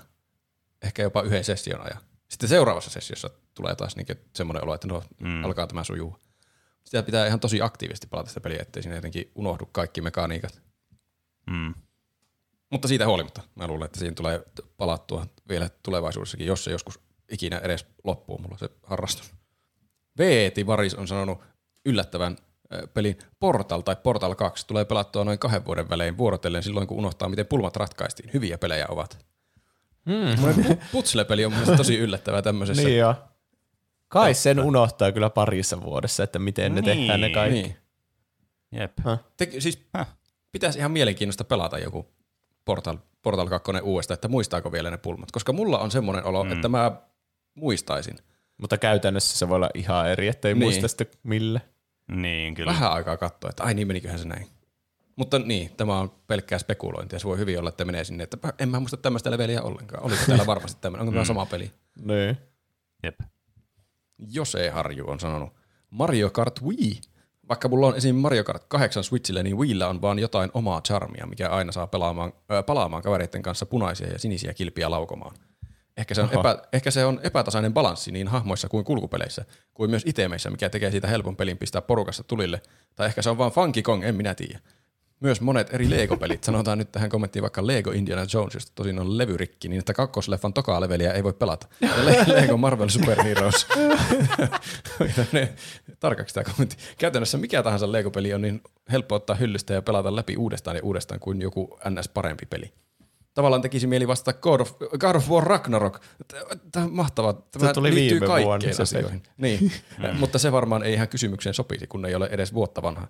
Kyseessähän on mun uusin pelimaailman rakkaus ja kaikkien aikojen suosikkipeli. Annetaan Oho. sille vaikka puolikas maininta kuitenkin tällä hetkellä menossa jo kolmas mm. läpipelu. Mitä? Ekaa kertaa Pleikka vitosella. Jaa. Okei. Niin. Kai tuo on vähän Tuo niin kuin sama kuin mitä itsellä tuli siis Elden Ringia hakattu ihan hulluna. Nyt mä oon pitänyt pienen tauon siitä pelistä, että saatiin, että kun, kun menee takaisin, niin sille freshinä taas uudestaan sille ai vitsit, Elden mm. Ringia vähän. Huu. Kyllä. Täällä oli... Hmm. Mä unohdin, mistä me puhuttiin. Niin, tuo äh, God of War Ragnarok on varmaan äh, tuommoinen peli, mitä tulee paljon ihmisillä mieleen tämmöiseen kysymykseen, että nyt pelaa ihan himona jotakin peliä, ja tulevaisuudessa se tulee ole- olemaan semmoinen ikuinen peli, mihin palaa aina uudestaan. Mutta sitten ei voi Niin. sanoa tämmöiseen kysymykseen sitä, koska ei ole vielä tapahtunut sitä itse palaamista. Niin. Voi miettiä, että onko palannut vaikka siihen edelliseen osaan. Niin. Mä voin sanoa, että en ole palannut siihen kertaakaan kyllä. Silloin, Tuletko palaamaan Ragnarokkiin? en. Ai, okei. Mä Siis odotan kuulet- innolla seuraavaa aihetta. se on ristiriitainen mun mielessä se peli. Joo. Täällä on paljon kyllä kommentteja. On Between the Headphones maininnut muun muassa juurikin tämän Runescape. Sitä peliä ei voi lopettaa, siitä voi vaan pitää taukoja. Ja Lars on, Sieltä kuulitte kans toisilta. niinpä. Ö, Lars on maininnut Pokemon Silver on varmaan ainut peli, mihin palaan vuodesta toiseen. Nostalgia Hits Hard ja Gen 1 ja 2 Pokemonit oli vielä Pokemoneita. Pokemonit oli vielä Pokemoneita eikä mitään kännyköitä ja roskiksia. No mitä helvettiä, on Pokemonit aina ollut ihan pöljiä. Miettikää nyt joku Magnemite tai joku Niin, e-. Voltorb tai ne on ihan... Mm. Voltorb on vaan niinku pokepallo. Niin. No, mutta onhan nyt nykyään paljon oudompi. Se on jotakin avainnippuja sun muuta. Niin, no joo. Mutta en mä tiedä, Mutta niihin on vaan niin- tottunut. Miettikää joku, vitsi, joku Niin, niin. Jynx-tyyliin, niin Mikä se tulisi uutena, niin olisi vaan sille mitä vittua. Niin. Se on vaan joku Oh, kumma nainen. Voi kuuma nainen. Kumma nainen. Kuulit väärin. Enkä kuulu. Ei kuultu väärin. Kyllä kaikki tietää, mitä kuultiin. Mä ihan vasta rupesin miettimään seeproja. Eikö seeprat ole teistä tosi outoja? Tai että jos te ette tietäisi seeprojen olemassaolosta, niin se voisi ihan hyvin olla Pokemon. Niin, Tai Miksi ne on semmosia mm, raidallisia? totta. mä oon miettinyt kirahveja kanssa sitä, Niinpä. on semmoisia hevosia, mutta se kaula olisi ihan vitun pitkä, niin, Niin, niin kaikki on silleen, mitä sä oot vetänyt, helvetti, ei semmoisia olemassa. Ne syö vaan jostakin korkeasta puista lehtiä, Niin. niin. kaula on niin pitkä. Niin. Niin, niin on just semmoinen, että ei, ei ole semmoisia. Se on Pokemoni. Niin. Niin. Mutta siis jep, on vaan niinku, siis tottumuskysymys vaan. Niin mikä En ero loppu... ei ne- mun mielestä ne ei, uudet Pokemonit ei ole oikeasti lähtökohtaisesti sen oudompia kuin mitä ne on aikaisemminkaan ollut. Ja siellä on ihan hyviä designeja mun mielestä edelleenkin Pokemoneissa, vaikka niinku tuntuu siltä, että no ennen oli paljon parempia, no, niin mä oon kyllä vähän eri mieltä, että mun mielestä aina on ollut hyviä ja huonoja Pokemoneja joka geniissä. On varmasti. Mm. Täällä on myös mainittu äh, Crash Bandicootteja paljon ja Minecraftia mainittu. Ja... Crash on mullakin. Siihen on niin helppo jotenkin palata ja pelata jonkin matkaa mm. ja tälle. Mm. Mä en tiedä, no se on vaan niin ihan vanhoissa peleissä on myös se, että ne on niin, ja vanhoissa peleissä on se, että ne on lyhyempiä ja semmoisia arkademaisempia ne pelit muutenkin lähtökohtaisesti. Niin, Niin. Niihin on tosi helppo sitten niin kuin palata uudestaan myös. Mm. Jotenkin tyydyttävää vaan avata uusi tallennus siitä ja sitten kerätä kaikki laatikot ja mennä mm. niinku järjestyksessä. Ei sitä tule pelattua läpi asti kuitenkaan kovin usein. Mä oon Mm. aikuisiellä pelannut Ja yhdesti Crashit niinku läpi asti. Mm. Kyllä. Y- Nyt mä keksin uuden kategorian. Mulla tuli yksi peli mieleen, mihin mä oon palannut joku aika sitten. Kategoria, että koska voin. Kun Jatsi ja Akrobit pelit tuli yhtäkkiä ostettavaksi sinne johonkin, mikä GOG-paikka olikaan. Ja mä olin niitä pelannut pienenä, sitten mä ostin niitä oh, muutamalla mm. eurolla näitä. Ja sitten pelailin vähän hetken aikaa, en mä kovin kauan jaksanut sitä pelata, mutta oli, että ai, nämä oli mukavia pienenä. Niin, yksi, Uninstall. niin. siis yksi iso osa tätä keskustelua on kanssa, että kuinka helppo niihin peleihin on palata. Kyllä. Että kun on varmaan semmoisia, mitä olisi hauska pelata uudestaan, mutta kun niitä ei ole vaan missään. Niin kuin Niin. Yksi mm. peli, mihin mä palaan, mikä ei ole tullut missään kategoriassa ilmi, niin on Super Mario World, joka mm. oli niinku ihan mm. yksi mun ekoja pelejä, ellei jopa ensimmäinen semmoinen peli, mitä mä pelasin. Se on, se on vieläkin tosi hyvä ja ajaton, ja koko Super Nintendo on niinku konsolina semmoinen että vielä niinku mm. semmoinen ajaton, ja ne grafiikat on tosi hyvät, ja 2D-Mariota parhaimmillaan siinä Super Mario Worldissa, ja Mm. vieläkin, siinä on ihan sikadasalaisuuksia, mitä vieläkin avata, mitä ei ole ikinä nähnytkään. Niin, niin se on kätevä, kun se on nykyään Switchillä ja meillä on se onlinekin tälleen, niin että voi pelata sitä mm. ihan milloin tahansa, kun on Switchi vaan mukaan. Mm. Mutta sitten jos joku toinen nostalginen, joku Goof Troop-peli, mitä mä pelasin myös, niin mun pitäisi ladata joku romi siitä ja pelata sitä tietokoneella, niin, niin. ei Niin. sitä tule sitten ikinä Niin. niin. tehtyä. Mullakin on Se on kyllä ihan totta. semmoiset obskuurimmat N64-pelit, mitä on pienenä tullut pelattua, niin kuin joku eh, Chameleon Twist, niin se on justiin semmoinen, että olisipa hassu pelata sitä uudestaan, mutta sitten pitäisi alkaa vääntää ja virittää se konsoli kiinni johonkin ja kaivaa ohjaimit jostakin piilosta ja se, siinä on oma vaivansa alkaa säätämään sitä niin tulille, kun voisi vaan käynnistää koneen ja pelata jotakin muuta peliä. Niin. Mm. Mä luen vielä yhden kommentin. Hitsaaja sanonut Team Fortress 2. Peliksi, joka on tarpeeksi vanha ajamaan kevaarikortin, toimii edelleen erinomaisesti. Ikivihreä piirrosmainen taidetyyli, rakastettavat hahmot sekä täydellinen kombinaatio vanhaa Quake Arena-suutteria ja nykypäivän Hero-suutteria, mä en tiedä, miksi mä lausuin ne noin, jossa pelaajalla on loputtomasti potentiaalia tulla paremmaksi pelaajaksi, mutta joka ei todellakaan vaadi taitoa ollakseen silti hauska. Tuota mainittiin mm. useammassakin ö, Team Fortress 2. Okei. Okay. Mm. Jännä, että siinä on vielä. niin tämmöiseen ympyrä sulkeutuu hetkeen, että puhutaan tuommoisesta pelistä, niin kuin tuommoisesta multiplayer-pelistä, mihin palaa sitten uudestaan ja uudestaan. Niin, totta. Se yksi peli, mikä mulle tuli mieleen, en tiedä sopiiko se tähän koko aiheeseen, mutta Beat Saber, niin siihen mä palaan niinku, mm. en ehkä ihan joka viikko, mutta vähintään niinku joka toinen viikko. Joo. Mutta se on Niin, enemmän sen takia, kun mä tykkään siitä niinku semmoisena liikuntana. Ja, Ja siinäkin niin, tulee koko ajan uusia biisejä. Sinne tuli Queenin biisejä nyt viimeisimpänä taisi olla. Niin. Ah, okay. Siellä on Linkin Parkia, siellä on Lady Gagaa ja kaikkea. Niin sinne tulee koko ajan uusia. Ja se on myös hyvä liikuntamuoto. Oi, nyt mulla tuli mieleen tuosta, haluaisin koittaa uudestaan taas Stepmaniaa. Se oli mahtavaa. Mm. en, en tiedä jaksaisinko, Se oli meillä oli semmoinen hassu matto, millä me pelattiin sitä, mutta me aika paljon pelattiin myös vaan niinku ihan näppäimistöllä. Tek, Niin joo, siis se, Niin se oli kyllä koittaa suosittua se näppäimistöllä pelaaminen, muistan. Mm. Ö, onko teillä jotain pelejä, mihin te palaatte vuosi toisensa jälkeen, jota ei ole vielä mainittu? Musta tuntuu, että mä oon aika hyvin sanonut kaikki semmoista, mihin tulee niinku säännöllisesti palattua. Että totta kai tulee aina, tiedätkö, semmoisia pelejä, että pelannut jonkun kerran tai kahdesti läpi, ja sit sä niinku joskus palaat myöhemmin sen peli, pelaat uudestaan läpi. Mutta ne ei ole semmoisia niinku säännöllisiä, että palaanpa tähän peliin pelaamaan mm. nyt uudestaan. Et, niinku, niin. Ja sitten on semmoisia niinku pelejä, mihin haluaisi, tiedätkö, pelata, mutta niin kuin Jussi sanoi tuossa, että niihin on vaikea pelata, mutta ei siis silleen niin kuin, että se olisi vaikeaa pelaamisen puolesta, tai sille niin kuin laittaa se peli sinne pelikonsoliin ja pelata, vaan se, että se on niin kuin henkisesti vaikeaa palata siihen peliin. Tarkoittaen siis sitä, että se tuntuu semmoista isolta niin kuin, työltä ja semmoiselta, että jaksaako sitten sitä pelata ja tälleen poispäin. Semmoisia tosi isoja pelejä, mihin miettii monesti, että olisipa kivaa pelata uudestaan, vaikka joku Witcheri tai jotain tällaista. Mm. Sitten miettii, että 2. tuleekohan sitä pelattua sitten. Niin. Mm. Kuuluisin peli, jota kukaan ei koskaan pelannut läpi. Siis mulla on Half-Life 2 semmoinen, että mä aina niinku yritän pelata sitä parhaani mukaan, mutta mä en ole päässyt sitä Siis mä aloitin se oikeasti varmaan ekkaa kertaa silloin, kun se tuli se peli joskus 2004 tai jotain.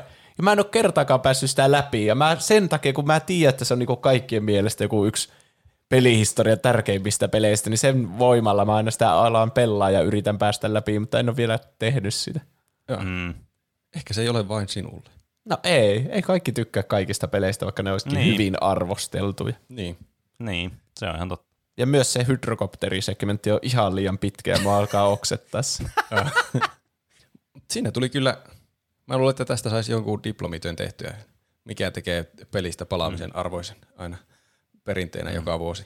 Niin, ottakaa joku aiheeksi. Diplomityö niin kuin tekniikan aiheen. Kiitos paljon kaikille kommenteista. Taas kävi niin, että ei Kyllä, voi kiitos. kaikkia millään lukea, koska niitä tuli 100 miljoonaa tuhatta. Pahoittelut niille, joita ei luettu. Ja onnittelut niille, jotka luettiin. Voititte tämän pelin. Niin. Palataan aiheeseen, oikeastaan eri aiheeseen. Palataan Ragnarokkiin tauon jälkeen. Kyllä. Kyllä. Nostalgia. Tuo tunteista parhain. Vanhan, aiemmin koetun asian muistelemisen synnyttämä lämmön ja turvallisuuden tunne. Nyt voit kokea tuon aina, kun haluat. Paskanmättään bioanalytiikkalaitoksen kehittämän nostalgiaseerumin avulla voit tuntea nostalgiaa korkin käänteessä. Vain yksi pisara saa sinut muistelemaan kaiholla ja haikeudella mitä tahansa asiaa. Yhdessä pullossa on 16 annosta. Ei sovi lapsille tai maksalaatikon kanssa nautittavaksi. Joo, joo. Toimistopäivä se taas matelee. Voi että tätä oravan pyörää. Hmm. Pitäisiköhän se viimein kokeilla tätä seerumia? Sitähän sitä mainostettiin, että tekee elämästä mukavampaa. Oh, oh, oh, tämä tunne. Oi, oi mieleen tulvii muistot ensimmäisestä työpäivästäni. Siitähän on jo yli seitsemän vuotta. Olin nuori mies, vielä unelmia ja tavoitteita täynnä. Tämä työpöytäkin. Niin muistuttaa ensimmäistä pöytääni toimistolla. Vain koko ja materiaali on vuosien varrella muuttunut. Teuvo, hei, vanha kaveri. Mitäs sulle kuuluu, ei olla aikoihin nähty? Äh, mehän tultiin justiinsa eilen töistä kotiin yhtä mat... Oi, ne oli kyllä hyviä aikoja. Muistatko vielä sen puiston, mikä ohitettiin? Ai että. Ja kerroit sitä palaverikutsu-episodistakin. Öö, nähdään kahvitauolla, Make. Ai että kahvitauko. Kahvin tuoksu leijaileekin jo huoneeseeni. Oi mieleen tulvivat muistot edellisestä kahvitauosta pari tuntia sitten. Muistan sen kuin eilisen. Kahvin maku, niin tutun haalea ja samalla kuitenkin pohjaan palanut. Onko tuo printerin ääni? Tulipa kyllä kunnon flashbackit siihen, kun Sirpa tulosti 15 minuuttia sitten sen raportin. Ai vitsi, se oli kyllä hyvää aikaa. Pystyi vaan istuskelemaan tässä ja kuuntelemaan printerin rauhallista huminaa töitä tehdessä. Ai että tämä maku. Mä muistan, kun ekan kerran maistoin tätä seerumia. Se oli niin kivaa, mutta samaan aikaan vähän jännittävää. Mutta kyllä kannatti, on kyllä, on kyllä hyvää seerumi tämä.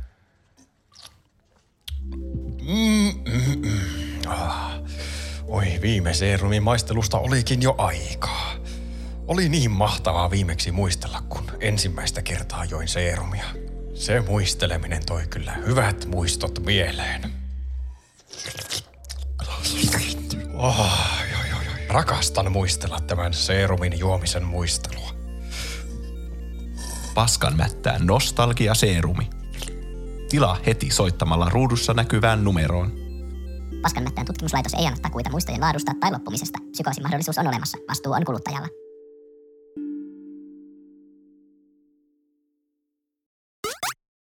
Me tultiin takaisin. Tervetuloa. Tervetuloa. Nyt on puhuttu peleistä, johon palataan aina vuosienkin jälkeen.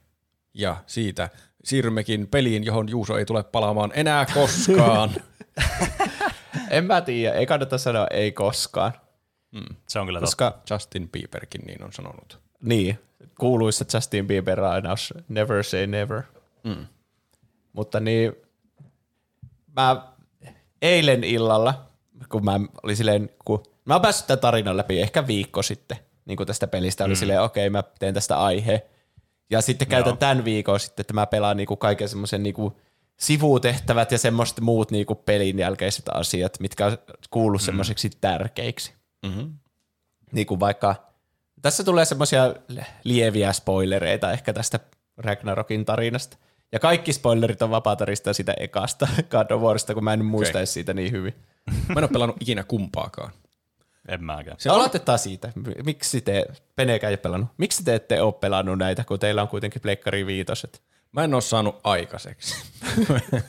Mulla on se niin. ensimmäinenkin, se ehkä, ehkä mä olisin tämä Ragnarokia aloittanut, jos mä olisin pelannut sen ensimmäisen joskus, mutta se on mulla siellä Pleikkari-kirjastossa ja se pitäisi aloittaa ja siihenkin menisi varmaan kuinka monta kymmentä tuntia, että sen pääsee läpi ja sitten pitäisi pelata vielä tämä, johon menee taas lisää satoja tunteja. Niin. Niin. Elämässä on niin paljon pelattavaa. Niin. En mä tiedä, jotenkin siinä on semmoinen vibe vaan, mikä ei ole ollut silleen, että joo, mun on pakko pelata tää. En mä oikein tiedä miksi, mutta jotenkin se vaan semmoinen fiilis mulla on. Hmm. Tämä on kuitenkin niinku PlayStationin näitä isoja semmosia lippulaiva-pelisarjoja. Et mm. Melkein PlayStationin maskotti tällä hetkellä. Ja ihan niinku, Niin. tais tosi tosi hyvin arvosteltuja nämä pelejä. Nämähän on yli 90 metakritiikissäkin. Ja sehän oli silloin, että palkintokaaloissa se vaan sweep, sweep, sweepas sieltä Niin, kaiken. mm. jep. Ja ihan niinku syystä. Tämä on erittäin hyvin tehty peli ja silleen niinku tuotantoarvot on niin huipussa kuin voi olla ja tämä on niinku niin semmoinen hyvän kaltainen AAA-peli, että tässä ei ole mitään lisämyyntiä. Tässä on niinku ihan hirveänä sisältö. Oikeasti niinku, sä voit käyttää tähän sun koko elämäsi, Roope. Yes. Mä oon aina halunnut käyttää elämäni johonkin. Tai ehkä realistisesti joku 60 tuntia vaikka, Aa. mä sanoisin. Se on hyvin, hyvin lyhyt elämä. Meillä on huonoja uutisia, Roope. Sun. Ei. No mun mielestä se on aika paljon. Yksi meidän yhteinen kaveri sanoi kerran, että sen mielestä peli on vörttiä vaan, jos niinku sen pelin kesto on enemmän kuin, että siitä tulee niinku, miten se nyt sanoisi, että jos se maksaa yli euron per tunti, niin se ei ollut vörttiä. Jos se on alle euron per tunti, niin se oli vörttiä. Ja mä olin silleen, että häh, mä ajattelen, että on melkein niinku toisinpäin. että mun mielestä se ei haittaa, että peli maksaa 70, kunhan se on niinku hyvää ja silleen niinku, Niin. en mä, mieluummin mä käyttäisin vähemmän aikaa siihen kuin enemmän aikaa. Tai on semmoinen Niin. sweet spotti ehkä jossakin kah- 30 tunnissa tai silleen, että niin. Niin. Luulisin, että määrittävämpi tekijä on se pelin laatu eikä se kesto. niin, mutta Huo- se, Kyllä. Huono arvioida pelkästään ajan perusteella peliä. niin, Niin. niin. sille se laski sen. Ja, Se, sekin riippuu hirveästi pelistä, että jotkut pelit haluaa, että ne kestää ja kestää pidempään ja pidempään, mutta se on taas niinku pelin, se vähän riippuu vaan niin paljon sitä pelistä itsestään. niin. Ja se, mä oon huomannut tästä ja Last of Us Part 2, että PlayStation on jotenkin huomannut, että meidän nämä pelit on liian lyhyitä, että jotkut Uncharted, mun mielestä ne on täydellisen mittaisia ja täydellisesti sille niinku Mm. pacingilta ja tälle. Niin kuin, että ne on tosi kiva. Ne voi pelata myös uudestaankin, jos haluaa, kun niissä ei mitään turhaa täytesisältöä. Niin. Mä veikkaan, että jossakin mm. vaiheessa ne on kuunnellut meidän tätä yhteistä kaveria, joka on sanonut, että pitää olla vähintäänkin niinku euro per tunti tai vielä parempi sille kuluttajalle, että alle euro per Niin. tunti, että y- 70 pelistä pitää saada niinku yli 70 tuntia ulos. Mm. Ei se ole mahdollista millään Uncharted-pelillä, niin sitten ne on alkanut tekemään tälle just, että Last of Usin tarina, kakkosen tarina kestää joku 30 tuntia, mikä on mun mielestä ihan liian pitkä. Ja tässä sama homma, että joku 30 tuntia se tarina. Mm. Se tunt, mm. se, ei se nyt olisi, jos se olisi niinku semmoinen koukuttava, joka koko ajan tuntuisi siltä, että tämä on mielekästä. Niin se ei haittaisi mun mielestä, että se on 30 tuntia. Mutta se, että se tuntuu hirveän venytetyltä, että tämän tarinan voisi laittaa 20 tuntia ihan hyvin, mutta sitten Niin, no mm. joo. mutta tässä niinku pacingissä on se ongelma, että sä, et- just se mitä mä sanoin, tässä alkoi heti tällaisella räntillä, mutta se mitä mm. mä sanoin, että Naughty Dogin peleissä on joskus ongelmana, että sä niinku oot silleen, meidän pitää mennä tuonne kaupungin talolle, ja sitten siinä on yksi leveli sen, siinä välissä, kun sä meet sinne. Mm. Niin tässä on ihan kirjaimellisesti semmoinen, että meidän pitää tappaa tuo tyyppi. Niin sen sijaan, että siinä olisi niinku tehtävä, tappaa tyyppi, ja yksi chapteri on, niin se on tapettu. Niin tässä on ensimmäinen chapteri. No, miten helvetissä me tapetaan se? Mennään kysymään noilta tyypeiltä. Sitten ne antaa sulle tiedonjyväisen. Käytä tämmöistä asetta. Chapter 2. Selvitetään, miten tuommoinen ase saadaan. Chapter 3. Hankitaan se ase. Hmm. Chapter 4. Suunnitellaan, miten me tapetaan se tyyppi tällä aseella. Ja sitten chapter 5. Tapaa se tyyppi. Ja tää, mä en siis puhu mistään, että no niin, Kratos menee tapaa Odinin, vaan ihan jostakin sanotaan randomi sivuhahmosta. ihan oikeasti. Niin, niin sitten kun tietää, että voisinko mä vittu päästä vasta taistelemaan sitä tyyppiä vastaan, niin, kuin, ja niin sitä sen sijaan on niin kuin hirveänä eri välivaiheita. Niin kuin just tuntuu siltä, mä sanoin just tästä pelistä siinä ärsyttävät asiat peleissä sen, että se oli itse asiassa näistä se ensimmäinen, selvitä miten voi tappaa sen tyypin. Siinä chapterissa oli just se, että hmm. siinä tehtävänä, no niin, nuo tyypit ehkä tietää sen. Mm. Niin sitten, men, menen niiden tyyppien luo, niin tulee niinku kaksi semmoista valepaikkaa. Oho, tää oli umpikuja, ei ne ollutkaan täällä. Mennään etsimme siellä seuraavasta paikasta. Tääkin oli umpikuja, mennään sinne kolmanteen paikkaan. Ah, sitten se yksi satana pää, joka on semmoinen, tiedättekö te sen, tiedättekö kuinka hyvin teillä on hal- halussa niinku mitkä hahmot tässä pelissä edes on? Aika huonosti. No niin se on se Kratos, on se päähenkilö. Se on ollut niissä Joo. vanhoissakin. Kyllä, sen mä tiedän. Se on se Joo, ja nyt sillä on partakin semmoinen niinku, sillä on se kirves.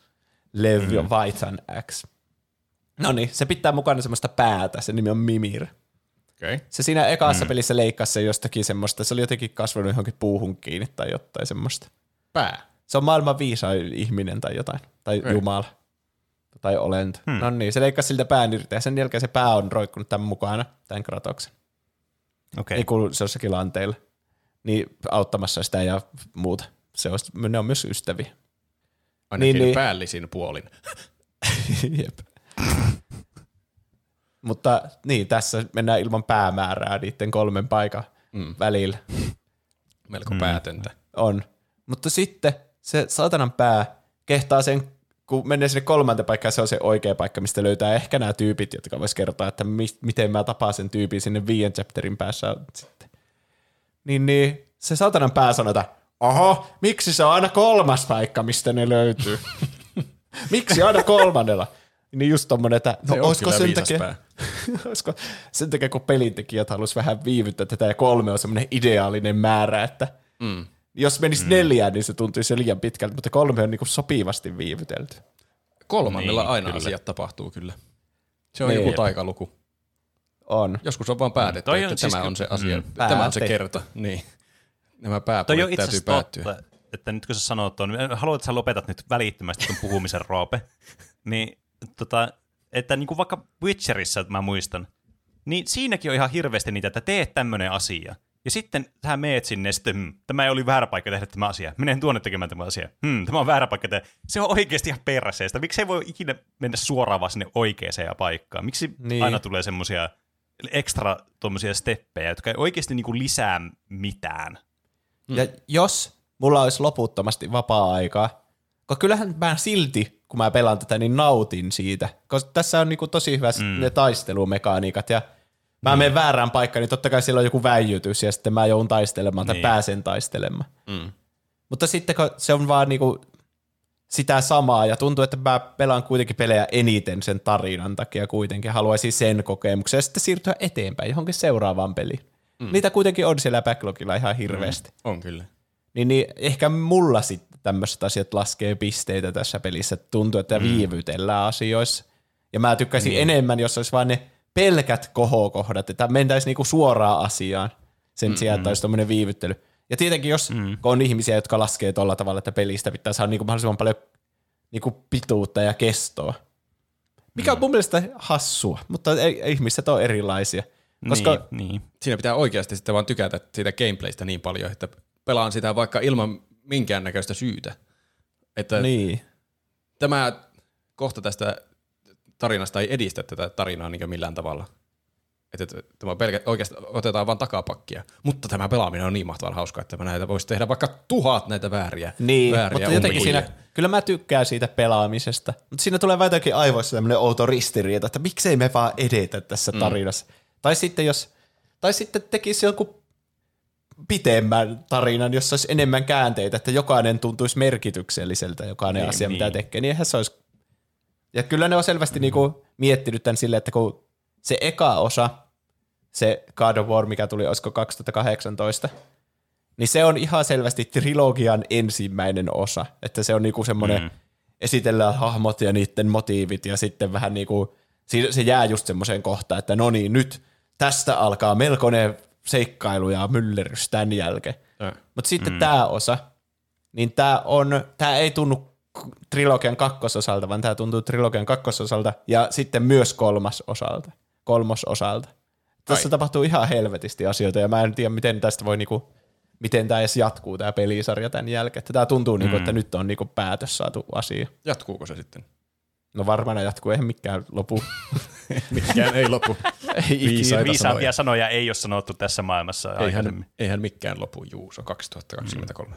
Niin, olisitko silloin vuonna 1983 ollut silleen, että varmana tulee Star Wars episodi 7 joskus, kun tähän jäi niin paljon kysymyksiä.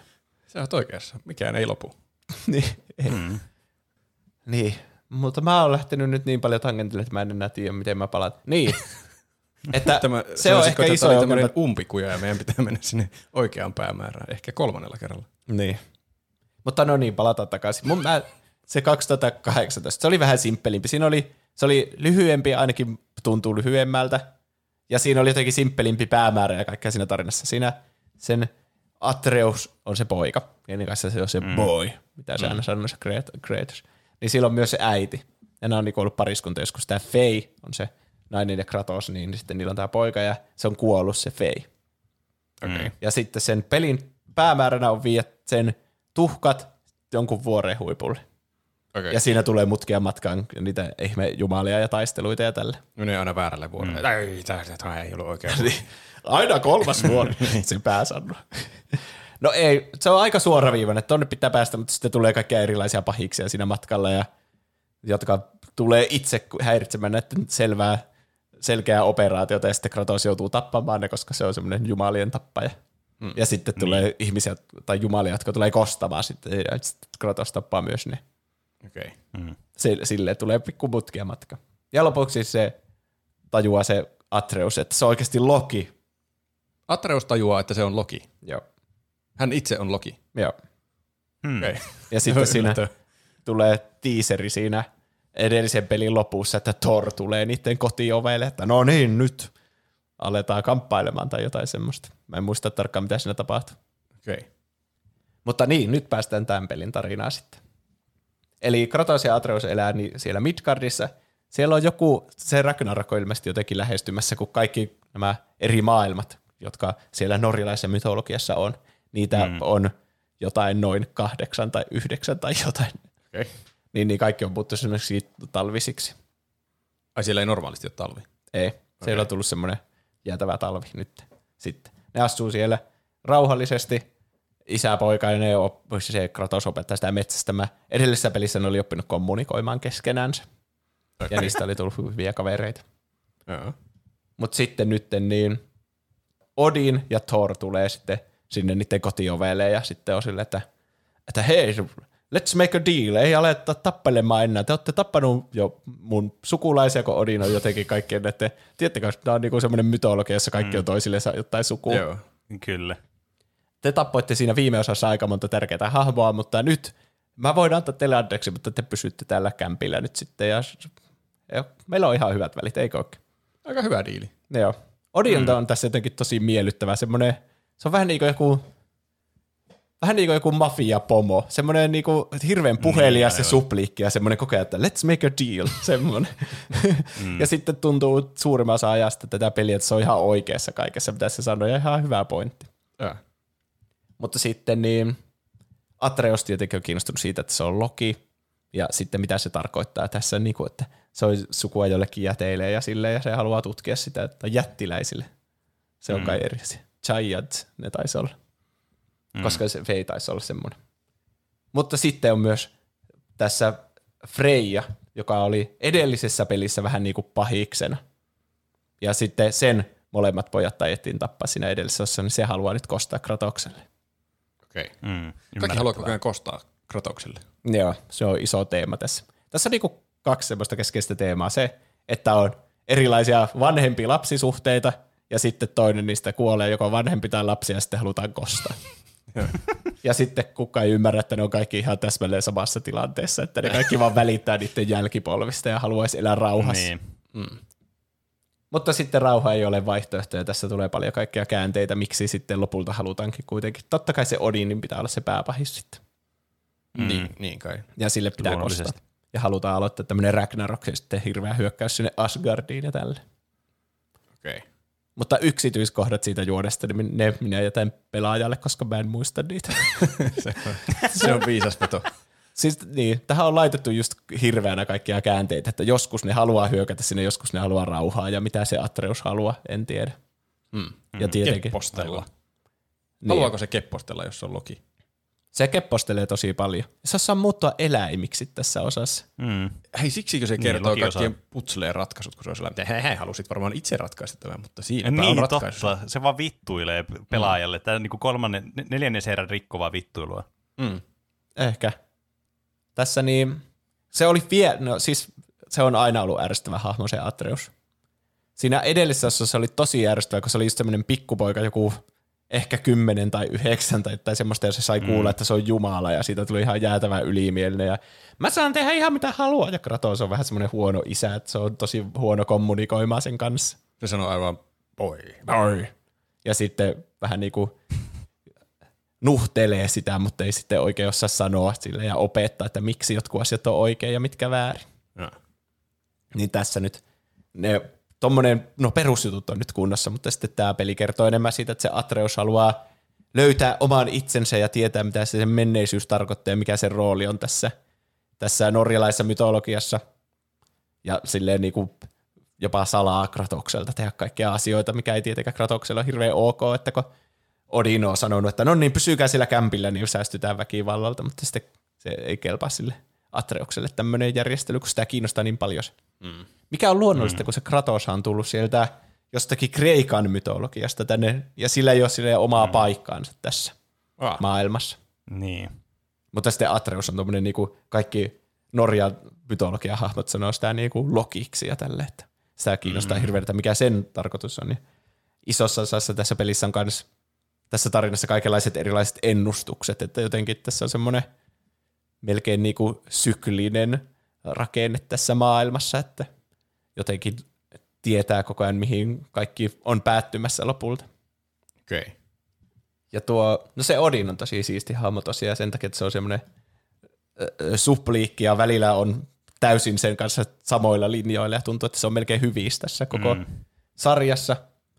Ja sitten sen motivaatio on sitten justiinsa, kun nämä on niinku jumalia nämä tyypit, mutta ne sitä vähän niinku kiinnostaa, että no mikä on sitten meidän yläpuolella tai mitä on niinku meidän tietämyksen ulkopuolella, niin sitten Jaa. se on keskittynyt semmoiseen tiedonjanoon ja sitten sua niinku tässä pelaajana ja tätä maailmaa vierestä seuraavana, niin suakin alkaa kiinnostaa ne sen tutkimukset ja sun tekisi mieli itsekin auttaa sitä. Ja mm. ei välttämättä tiedä, onko sillä pahat aikeet vai ei. Mä tykkään pahiksista, joilla ei ole pahat aikeet. Niin, Mm. jep. Semmoisista tykättävistä pahiksista. Ja sitten Thor on tässä vähän erilainen kuin siinä Marvel Cinematic Universessa. Tai ehkä se on eniten se rappio Thor silloin, kun se oli semmoinen kaljamaha ja se pelasi Fortnitea siinä yhdessä. Oliko se Endgameissa? Taisi olla. Niin tää on niinku semmonen, että vähän semmonen sen Odinin semmonen lihaskimppu, Jaa. joka vähän niinku auttaa sitä kaikissa tämmöisessä likaisessa työssä, mutta sitten näilläkin on tosi huono tuo isä-poika-suhdetta, se niinku dissaa sitä Kaikilla on huonot isäpoika koko ajan, että sä oot vaan tommonen, mm. älä käytä sun aivoja, käytä sun lihaksia, sä oot ihan perseestä. Joo. Siis onko, onko se Loki nyt sitten tässä sen veli? No mä- Miten se toimii? Mun mielestä, no ei, ei kai se Marvel Cinematic Universessa tai siinä alkuperäisessä mytologiassa tai olla sen veli. Eikö se ole vähän niin kuin adoptoitu? niin, niin. Niin, niin vähän sille niin kuin sama, tämä ei ole niin kuin kirjaimellisesti mikään tie, seuraa sitä mytologiaa, mutta vähän niin kuin samoja piirteitä tulee sitten. Okay. Että se, se Loki on kiinnostunut tietenkin siitä Asgardin menosta ja Odinista ja tälleen. Mm. Niin, niin, Niin. niin, sitten se saattaa välillä vaihtaa puolta ja muuta siinä. Saattaa. Aivan. Voi olla, että vaihtaa, voi olla, että ei vaihda. Ei liikaa spoilereita. No spoilers here. Se va- Siinä kaikki käänteet tapahtuu niin monta kertaa molempiin suuntiin, että se on ihan sama, mitä mä sanon tässä. Mutta silleen, että siitä on nähtävissä, että ne on semmoiset niinku veljekset, jotka sitten kilpailee isän huomiosta okay. tavallaan, niin semmoinen osa on tätä juonta kanssa. Ja si- tässä, muistatteko tai tiedättekö, että ne- se eka peli oli kokonaan kuvattu semmoisella yhdellä otoksella vähän niin kuin Mm, joo. ja se oli mun mielestä tosi hyvä siinä ekassa pelissä ja tässä myös, että tulee semmoinen jotenkin semmoinen paikan tuntu ja semmoinen, niinku, että tämä tarina, niinku, sillä on semmoinen liikevoima, että ei ole semmoista, että ja seuraavana päivänä, vaan koko ajan niinku, tapahtuvat tapahtuu mm. peräkkäin ja edellinen asia sitten laukaisee se seuraavaan asian ja seuraavan Niin. niin. asian. Mm. Ja siinä ei ikinä, niinku, jos tulee konflikti, niin sä et voi ikinä leikata pois siitä, vaan niinku, se selvitetään se konflikti heti, kun se tulee. Niin. Tältä, jos on vä- välttynyt tältä spoilerilta tähän asti, kun se peli on ollut ulkona vuoden, niin sitten se ei varmaan haittaa. Mutta tässä on useampi pelattava hahmo, ja sitten se kamera vähän niin kuin vaihtaa sitten siihen toiseen pelattavaan hahmoon aina välillä. Ja samalla lailla on useampia niin kuin partimembereitä, että siinä ekassa pelissä oli aina se Atreus oli sun mukana sitten, kun sä olit Kratos. Mm. Mm. Niin sitten tässä saattaa olla, että sä pelaat jollakin toisella hahmolla, ja sitten sulla on ihan eri partimemberi siinä mukaan. Jaha. Aivan. Ja sitten justiinsa pitää olla jänniä kamerakikkoja sitten, jos ne hahmot on vaikka ihan eri paikoissa. Niin mm. sitten Kratos menee nukkumaan omassa kämpässä ja sitten siinä pitää jotenkin saada sillä yhdellä otoksella siirrettyä kamera jonnekin, joka on ihan eri maailmassa sillä hetkellä. Aivan.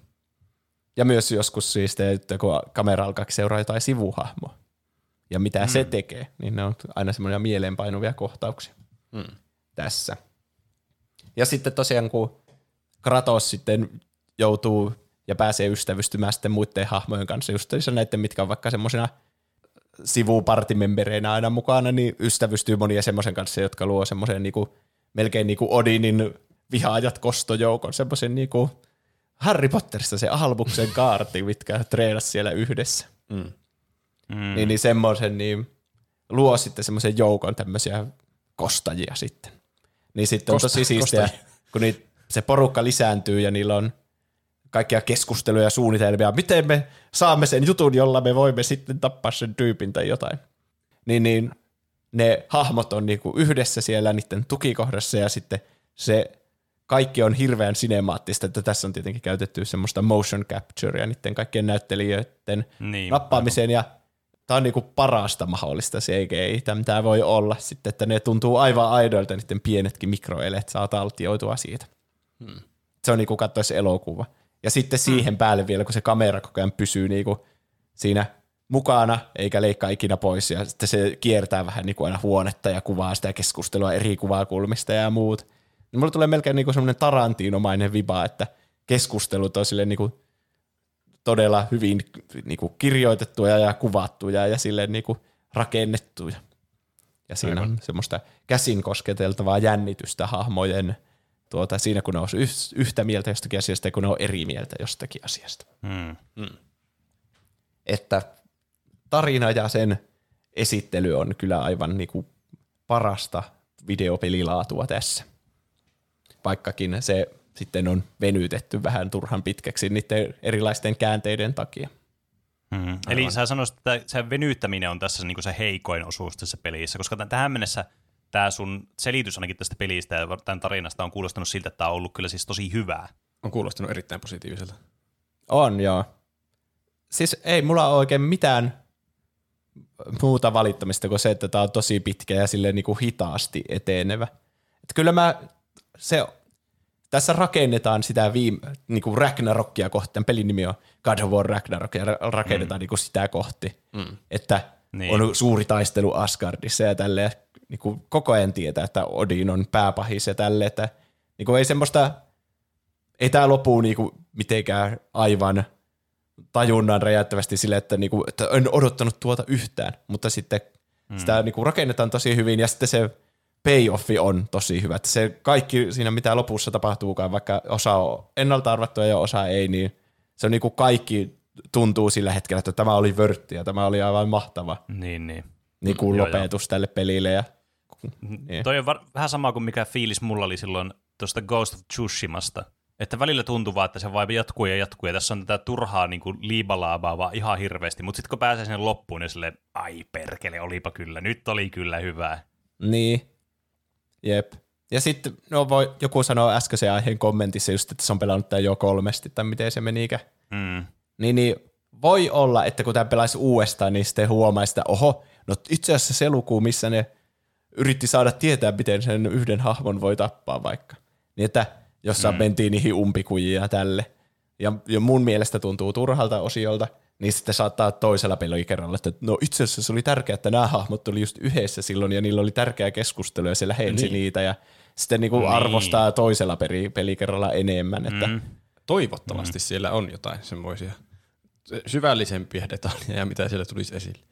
Tuntuu turhauttavalta, jos peleistä tehdään pitempiä ja pitempiä, vaan sen takia, että niistä tehdään pitempiä. Vaikeuttaa normaali-ihmisten pelaamista. Kun tämä kuulostaa mahtavalta peliltä, enkä muilta ainakin sun selitysten puolesta.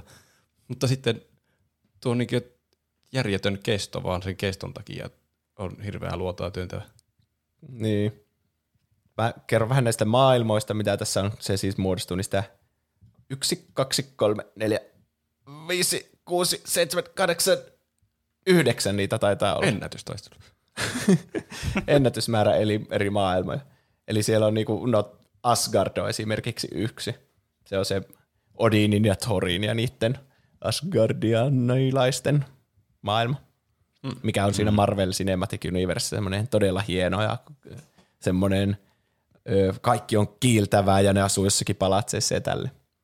Tämän mm. pelin versio siitä on vähän semmoinen, niinku, että Odin on omiin käsiin rakentanut tämän kylän ja se on semmoinen vähän niin kuin semmoinen kylämäisempi. Kaikki on tehty puusta ja jostakin Niin, niin. lankuista ja tälle, mikä tekee taas sitä Odinista vähän semmoisen paremman tyypin jotenkin. Mun silmissä, että niin. se ei ole semmoinen, niinku, että se on palatsissa ja kruunu päässä. Ja niinku, Niin, muistatteko, joo, että se joo. Anthony Hopkinsin semmoinen niinku valtaistuimella istuva. Joo. Niin, vaan tää on niinku semmoinen käsityöläinen ja semmoinen, että rakennan omiin käsiin kylään, jossa minä ruokin nämä omat ihmiseni. Ja sitten just mm. se, että vaikka se on vähän semmoinen tyranni niitä muita maailmoja kohtaan, niin sitten tulee semmoinen olo, että se vain välittää omasta kansastansa ja tälle. Mm. Niin se on yksi niistä. Mutta sitten se Midgard on se näiden Kratoksen ja Atreuksen se kotipaikka. Siinä ekassa pelissä se oli paljon semmoinen, siinä oli paljon vettä ja luontoa ja muuta, mutta nyt se olisi ihan niinku jäässä vaan. Joo. Hmm. Winter siellä- has come. Kuulostaa leimiltä.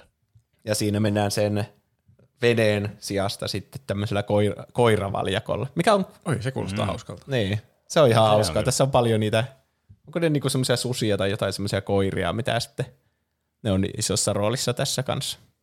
Onko ne Ne huskyjä? En mä tiedä, onko ne huskeja ehkä. Mä, mä veikkaan, että ei. Ei ole huskeja. Pettymys. Mutta sitten näiden maailmojen välillä liikutaan semmoisen ihme välimaailman kautta, joka on periaatteessa niinku latausruutu, mutta piilotettuna, kun Niin. halutaan pitää se, että se Aivan. kamera ei vaan leikkaa mm. yhtäkkiä jonnekin muualle. Ja fast travelkin menee sen kautta. Eli vähän niin kuin siellä maailmassa, missä sä tulee semmoinen portaali, semmoinen sitten Kratos kävelee siitä läpi. Ja sitten on semmoinen niin kuin loputon ympyrä, mitä sä voit juosta siinä tai olla paikalla. Sä juokset siinä si- sijasta, että ilmestyy uusi ovi ja sä kävelet siitä ja sitten sä oot siellä uudessa maailmassa. Okei. Okay. Ja siis yleensä siellä, siinä on joku dialogi sitten, että ne juttelee ne hahmot, ketkä on siinä hetkellä sun partissa mukaan, niin juttelee jotta, että Hmm. Oo, eikö olekin siistiä mennä Niflheimiin seuraavana? Kyllä, viime kerrasta onkin jo aikaa. Mehän käytiin viimeksi silloin 2018 God of Warissa siellä maailmassa. Ja sitten ilmestyi se ovi.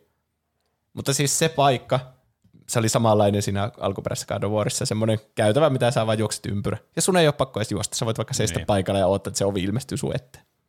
Okay. Niin se on vaan niinku semmoinen latausruutu, mikä on niinku tehty semmoinen, että no, sä voit tässä ootellessa, kun se seuraava kenttä lataa, niin pyöriä ympyrä. Koska tämä Niin. siis sama pelihän julkaistiin Pleikkari neloselle. Ah. Ja ne Pleikkari nelossa oli ihan hullun pitkät latausajat jossakin peleissä, muun muassa tässä. Mm. Niin, niin se on hauska tässä, tässä Pleikkari viitosella, kun mä pelasin tän. Niin, niin Mm. jos niillä ei ole mitään dialogia niillä hahmoilla, niin sä meet sinne huo- välihuoneeseen, ja sitten se seuraava ovi ilmestyy siihen sun suoraan eteen, ja sä joudut niinku, vähän niinku kävelee jonkun eteisen läpi, vähän niinku kun sä meet jonkun kämppään, että ulko-ovesta menet sisään, ja sitten sä oot, tiedätkö, vaikka tuossa mun, mulla on tämmöinen eteinen, että sä vaan seisot siinä hetkessä, sitten, öh, ja sitten siinä olisi Niin. ovi, uusi ovi, ja sä menet siitä sisään. Mm, aivan. Niin se toimii tolla tavalla, että periaatteessa siinä ei tarvitsisi olla oikeasti mitään niinku välihuonetta. Se voisi sitä portaalista mennä vaan sinne uuteen paikkaan. Niin, mm. jep. Mutta se on tehty ihan selvästi sitä Pleikkari nelosta varten. Mm, aivan. Ja myös jos niillä hahmoilla on dialogeja, niin se odottaa sille, että se ei ilmesty se seuraava ovi ennen kuin ne on jutellut loppuun asti. Ah. Se on, siinä tulee just semmoinen olo, että tämä peli ehkä kärsii siitä, että se on myös Pleikkari nelosella, että Mm. Mm. Ja muita semmoisia peruspiilotettuja latausruutuja tässä on aika paljon, että vaikka pitää puristautua jostakin pienestä raosta, kun Niin, sä menet kyllä, niinku ison tilan niinku jälkeen jonnekin toiseen isoon tilaan, niin siinä on semmoinen kapea oviaukko, ja sitten mm. sä joudut painaa kolmiota ja mennä siitä läpi, ja sitten niinku hivuuttautua. Ja tuommoista ei varmaan Pleikkari viitosella tarvis olla oikeasti. Mutta tuntuu vähän semmoiselta keinotekoiselta latausruudulta. Mm. Jep. Silleen hyvä, että on tämmöinen piilotettu latausruutu, jonka siis kuitenkin huomaa sille, että no tää on selvästikin tämmöinen lataustauko tässä. Ei välttämättä kaikki huomaa. No ei, mutta tota noin kuitenkin. Niin kuin jos puhutaan mm. vaikka siitä, että siitä, tota, että sä menet sinne oven sisälle ja sitten menet uudestaan oven sisälle. No se, se on kyllä aika... Niin, se, on, se tuntuu kuulonen. tosi ouolta. Siis varsinkin nyt, kun on päässyt sen päätarinan läpi ja niillä ei ole niin paljon juteltavaa niillä hahmoilla. Mm. Niin, niin justiinsa sille, että miksi edes mä käyn tässä eteisessä, kun mä voisin vaan ilmestyä sinne olkkariin suoraan. Niin. Ja siis fast traveli toimii tolla tavalla, että sä et voi vaan niinku varpata sinne, vaan sun pitää mennä sen oven kautta. Miten fast traveli siis niin toimii? No siellä maailmassa on semmoisia, no vähän niin kuin, tämä rakenne voisi ajatella vähän niin kuin, että tämä olisi semmoinen Kingdom Hearts-peli, että on niitä eri maailmoja. Yeah. Ja sitten siellä on niitä tallennuspaikkoja, niitä vihreitä on niin kuin Kingdom Heartsissa. Mm. Niin tässä mm. on semmoinen kivikasa, ja kun sä meet siihen, niin siitä tulee semmoinen, muodostuu semmoinen portti siitä kivikasasta. Ah. Niin. Niin. Ja sitten sä päätät siinä, että minne maailmaan sä meet ja mihin niin kuin tiettyyn huoneeseen siellä. Mm. Tai mihin tiettyyn Joo. tämmöiseen Aivan. fast travel paikka. Mun oli alun perin tarkoitus käydä kaikki nämä maailmat läpi ja mitä niissä on, mutta ehkä se ei ole hirveän tärkeää tässä. Niissä käydään monta kertaa tässä peliaikana ja se oli siisti, kun siinä 2018 pelissä niin ei käyty edes kaikissa maailmoissa, vaikka niitä sille, niistä puhuttiin ja sitten niistä näkyy jotkut portaalit siellä, että oo, tuolla on tommonen Asgard, mutta sitten siellä ei ikinä käyty oikeasti. Niin tässä niin. nyt sitten käydään kaikissa näissä eri maailmoissa. Aivan. Ja joissakin monta kertaa.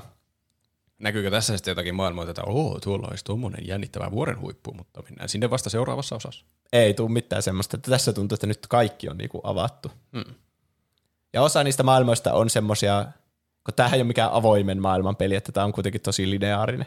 Niin osa maailmoista on semmoisia, että sä periaatteessa meet sinne vaikka yhdesti jossakin tarina tehtävässä, ja sitten siinä on se polku, mitä sä niinku kuljet sen tarinat tehtävän aikana. Ja sitten jos sä myöhemmin tuut sinne maailmaan, niin sä menet johonkin siitä varrelle vähän niin kuin sitä. Ja siellä saattaa olla joku sidequest, joka lähtee vähän niin kuin toiseen suuntaan. Mutta periaatteessa, että sä kuljet niitä samoja reittejä, mitä sä oot mennyt siinä päätarinassa. Mm. Mutta Niin, sitten on ihan kokonaisia maailmoja, joissa mä en ollut edes käynyt siinä päätarinassa, jossa on vähän niin kuin tämmöisiä ö, sivutehtäviä enemmänkin. Jotain taisteluareenoita ja muuta. Okei. Okay. Mm, Muun muassa tämmöinen niin maailma kuin Muspelheim. No se on, siellä käydään myös siinä päätarinassa ainakin hetkellisesti pari kertaa, mutta siellä on niinku just tämmöinen, mä sanoisin tätä melkein niinku tämän pelin semmoiseksi Olympus Coliseumiksi, mikä on Kingdom Heartsissa, Niin, että niin. siellä on sitten pelin jälkeistä tekemistä. Semmoisia niinku taisteluareenoita ja muut. Josta mä vedin siis Mä en ihan hirveästi niinku jäänyt tekemään tommosia perus sidequesteja tässä pelissä, mutta siinä ekassa pelissä vaikein haaste oli semmoinen Valkyrien kuningatar, mikä on niinku, niitä piti tappaa yli joku 12 niitä Valkyrieitä, että sä pääsit siihen kuningattareen, ja se oli niinku ihan helvetin vaikea. Se on varmaan vaikeampi kuin mikään Dark Souls, tai ainakin verrattavissa semmosiin bosseihin. Ei. Niin. Niin. niin tässä pelissä on nyt taas semmoinen, joka on niinku pelin vaikein vastus. Ja tällä viikolla, itse asiassa tänään, mä pääsin nyt sen läpi Aa. sitten vihdoin. Tänään. Hirveä hikihatussa juuri ennen nauhoitusta. No Niin, todellakin. mieti, mieti, miten huono olisi ollut, jos et olisi päässyt sitä läpi. Ja kaikki tuo työ, että sä mm. saisit ker- kertoa sen tässä podcastissa, niin olisi mennyt hukkaan.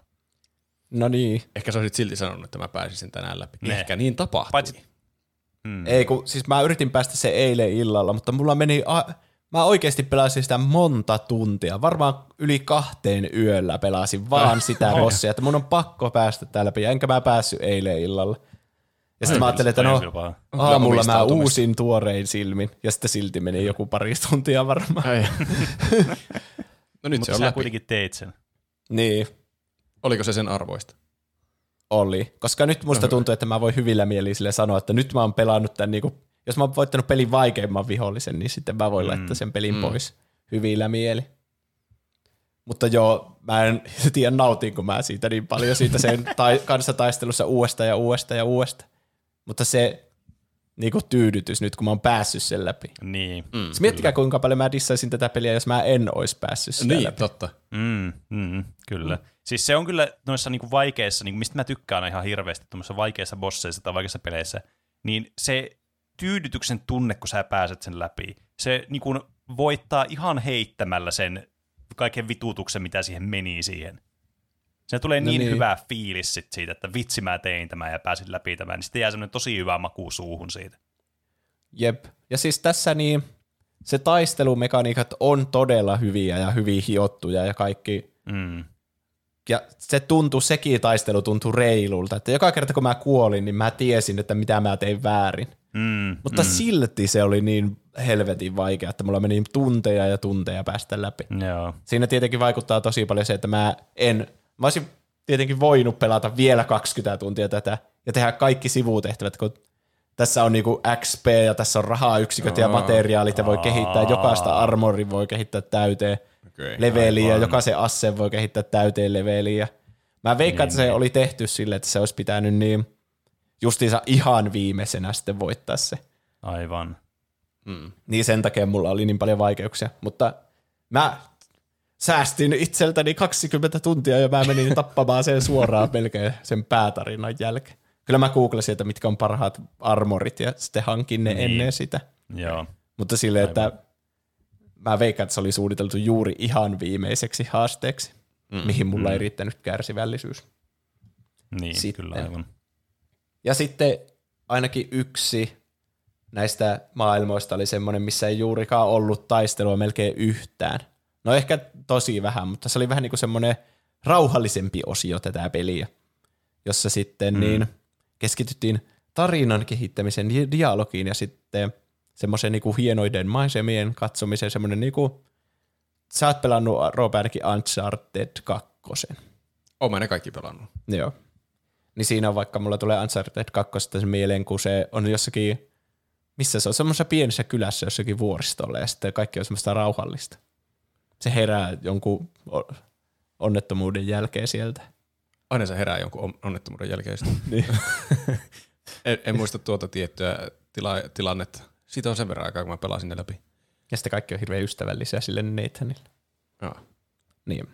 Mutta jo- joka tapauksessa tässä on myös semmoisia rauhallisempia, josta mä itse tykkään aika paljon myös peleissä, Niin. että on vähän niin kuin semmoinen, mm. että ei tarvi koko ajan niin kuin hypätä viholliset ja alkaa taisteluja niin. tälleen. Mm, siis kyllä. onhan siinä se, että se, se pacingin muutos kuitenkin sitten tekee semmoista, vaikka jos sulla tulee tämmöisiä rauhallisia kohtia, niin niistä mi, niin kuin enemmän energisistä kohdista sitten vielä niin kuin semmoisia, siinä on enemmän impaktia. Mm. Et, et siinä, siinä täytyy olla semmoista vaihtelua, että jos se on pelkästään koko ajan semmoista samaa, niin se on aika puuduttavaa ja semmoista sinne turtuu sitten.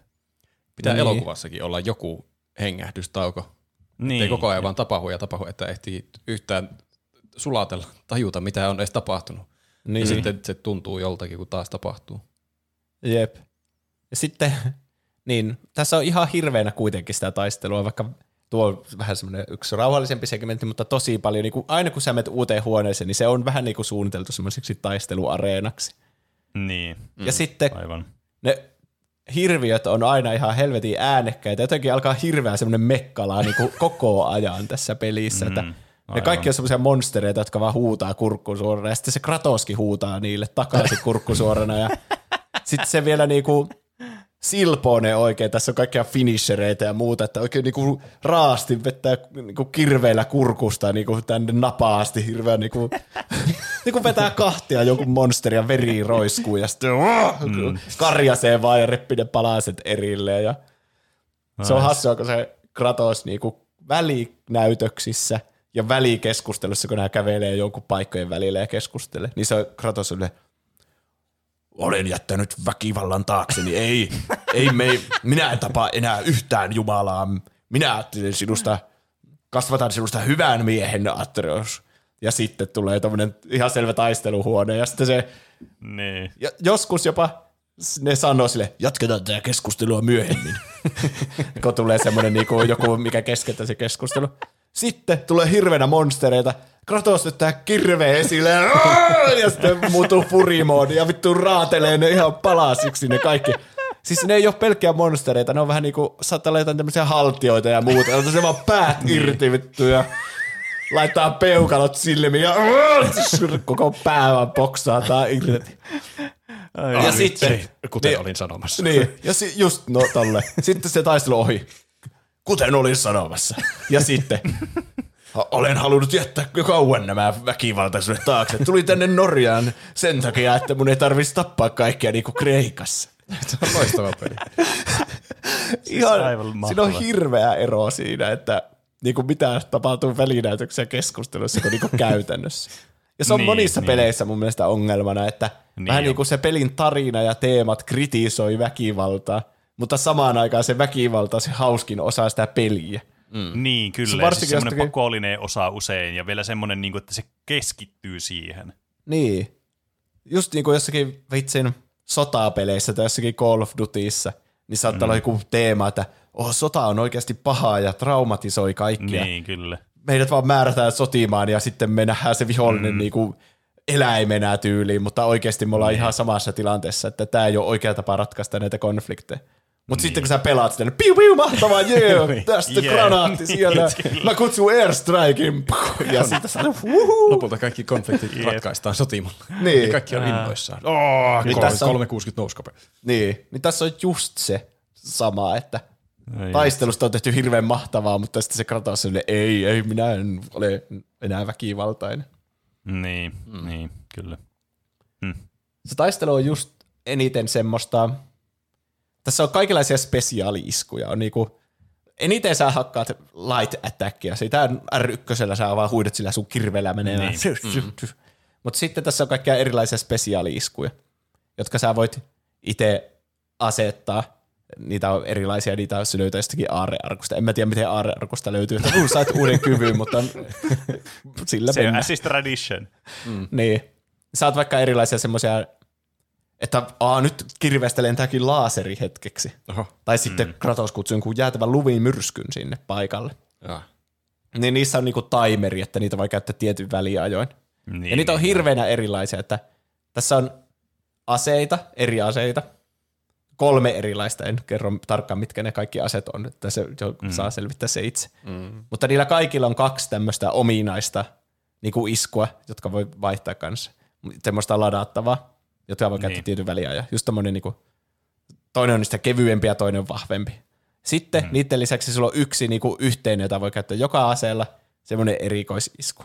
Mä esimerkiksi mm. semmoista, että hidastaa ajan hetkelliseksi, Niin, aivan. he- hetkellisesti, kun se on tosi hyvä hetkeksi rauhoittua ja kerätä maasta vaikka enkut, mitä sinne on mennyt. Mm.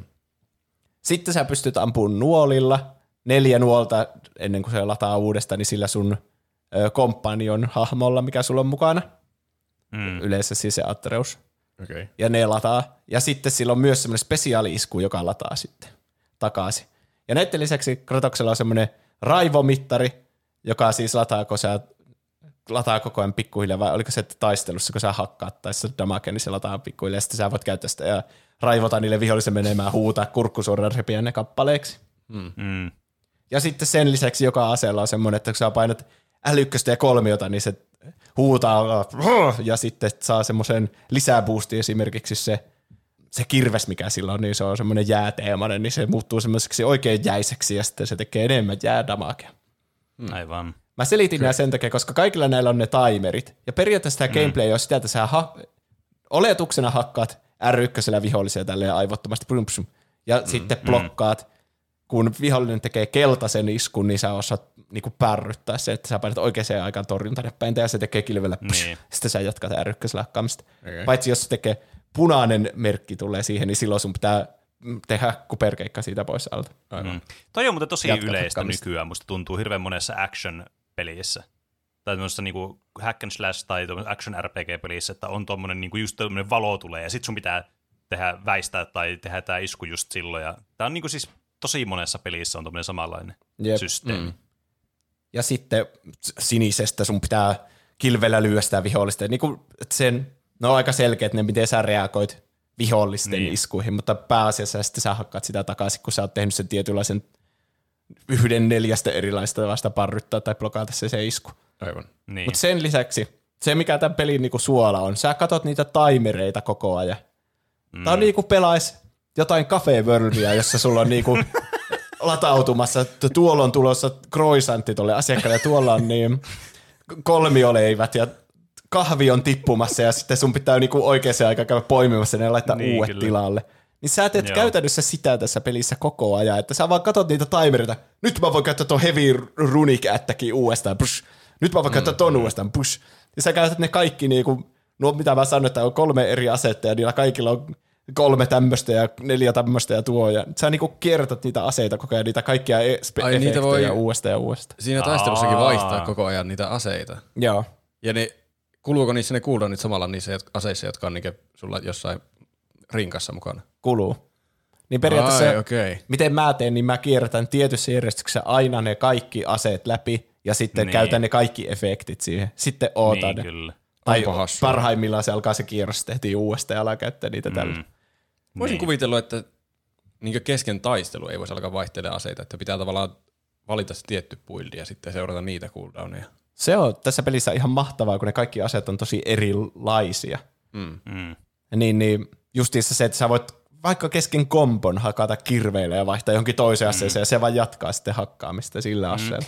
On, on siinä kyllä, siis mä ymmärrän kyllä ton pointin, että se on niin kuin, siinä on kyllä semmoista fiilistä, just sitä semmoista, että se jatkuvuutta siinä taistelussa, että se tuntuu semmoista tosi sulavalta ja semmoiselta, että sä voit tehdä tommosia niin valintoja siinä peli, no, vaikka ne ei olisi kovin monimutkaisia ne valinnat, mutta kuitenkin silleen, että se tuntuu hyvältä, että vaihat nyt tätä tota, nyt aseetta tässä ja teet jatkat tuolla. Se on vähän samalla niin kuin Final Fantasy 16 on se kans silleen, että sulla on niin kuin eri semmoisia käytännössä niin kuin magioita periaatteessa, mitä sä voit sitten kans vaihella silleen kesken kombatin ja sä vaihtelet niitä silleen koko ajan.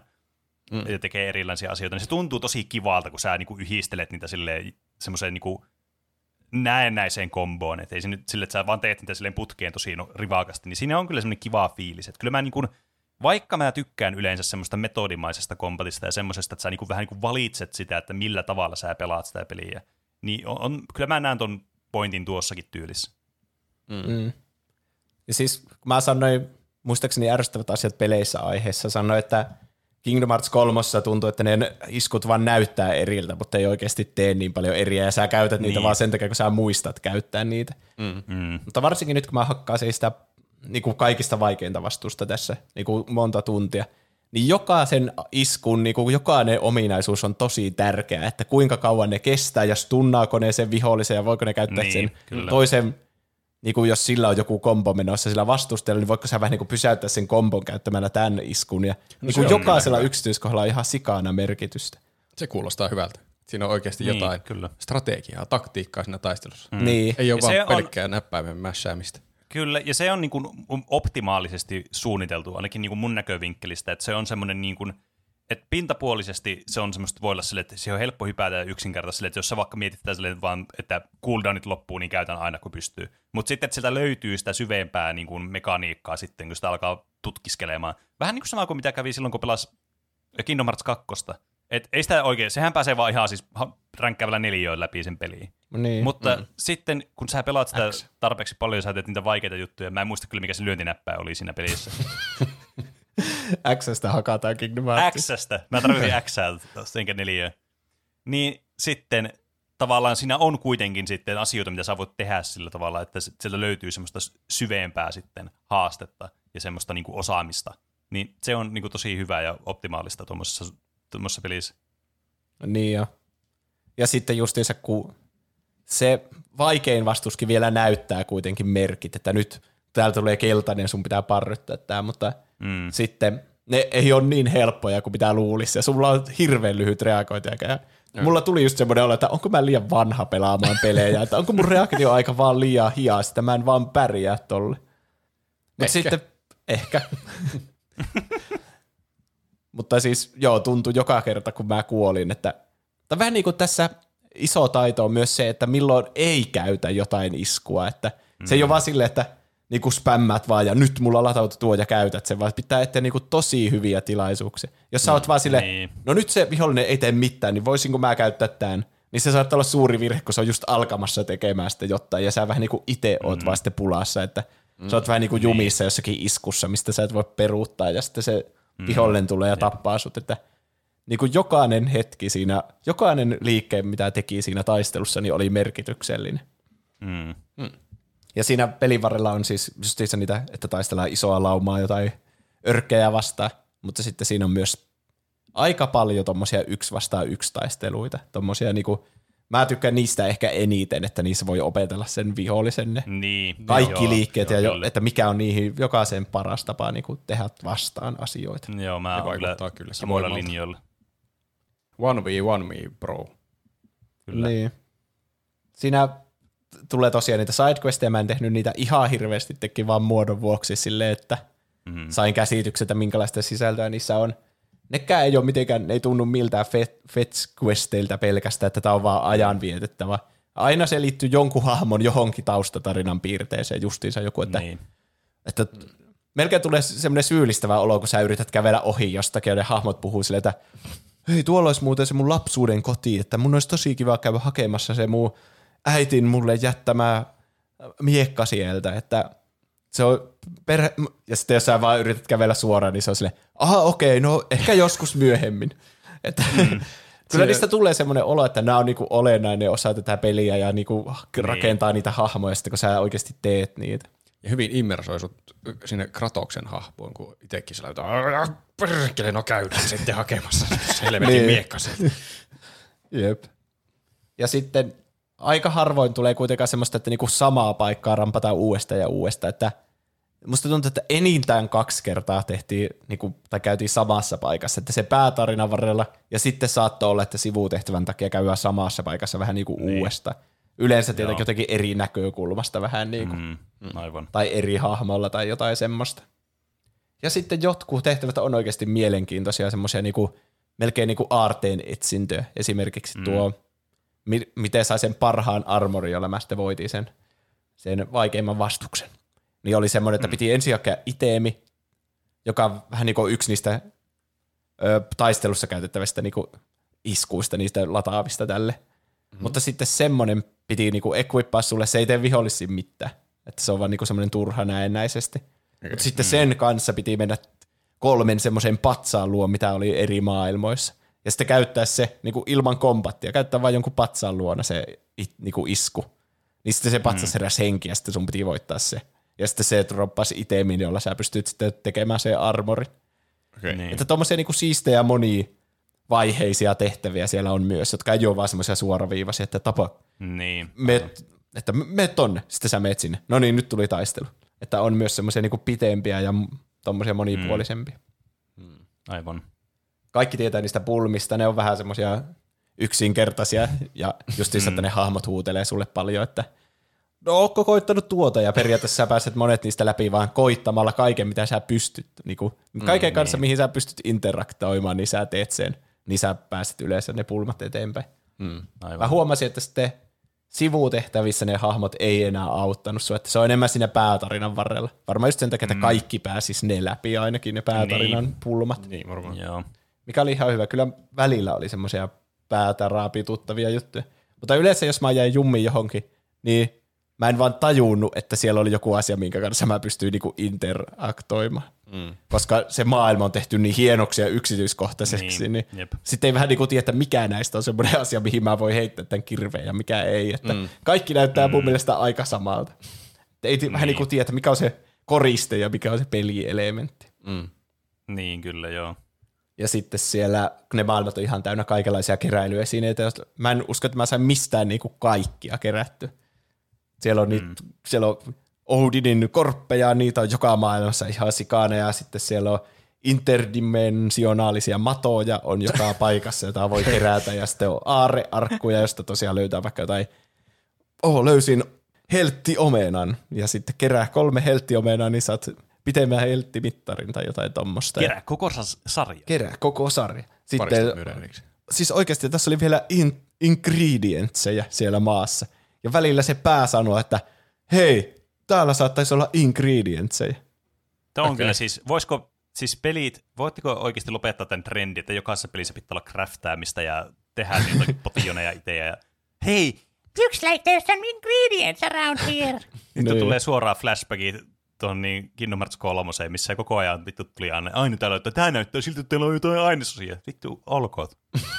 Ja sitten niin, niin niillä justiinsa craftaamalla teki niitä kaikkia armoreita ja muuta. Ja mäkin siis ta- oikein vartavasti hankkin sen parhaan armorin tätä bo- boss battlea varten, mutta muuten mä en hirveänä välittänyt niistä, että mä vaan auto equippasin. Niin. Mm, joo. ja sitten craftasin mitä mä pystyin, ja sitten oli vaan silleen, en mä jaksa välittää näistä statseista.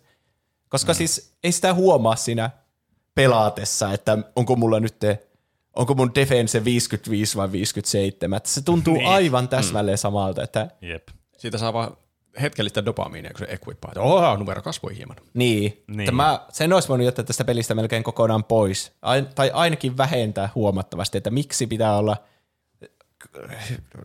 rintapanssari ja housupanssari ja joku olkapanssari erikseen ja sitten vielä pitää olla miekka ja miekan lisäosa tai kirve, siihen kirveen lisäosa tai niinku Niin. niin. ihan sikana vähän niinku eri asioita, mitä equipata sulle ja parantaa mm. ja craftata niihin lisäosia ja muuta, että mm. musta tuntuu, että mä en ihan niinku tässä 40 tunnissa tyyliin vai vähän alle, miten mä pelasin tätä, niin saanut käsitystä sitä, mitä merkitystä ja miten kaikkia asioita kehitettä, että jos mä turvaudun siihen auto-equippiin tosi usein, niin ehkä se koko ominaisuus on sitten niin turha siinä pelissä.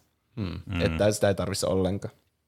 Jospa sitten on olemassa tarpeeksi ihmisiä, jotka on aivan innoissaan aina noista craftaushommista ja equippaamishommista, ja nyt mä teen tämän näköisen buildin tälle, vaikka se ei oikeastaan vaikuta käytännössä mihinkään.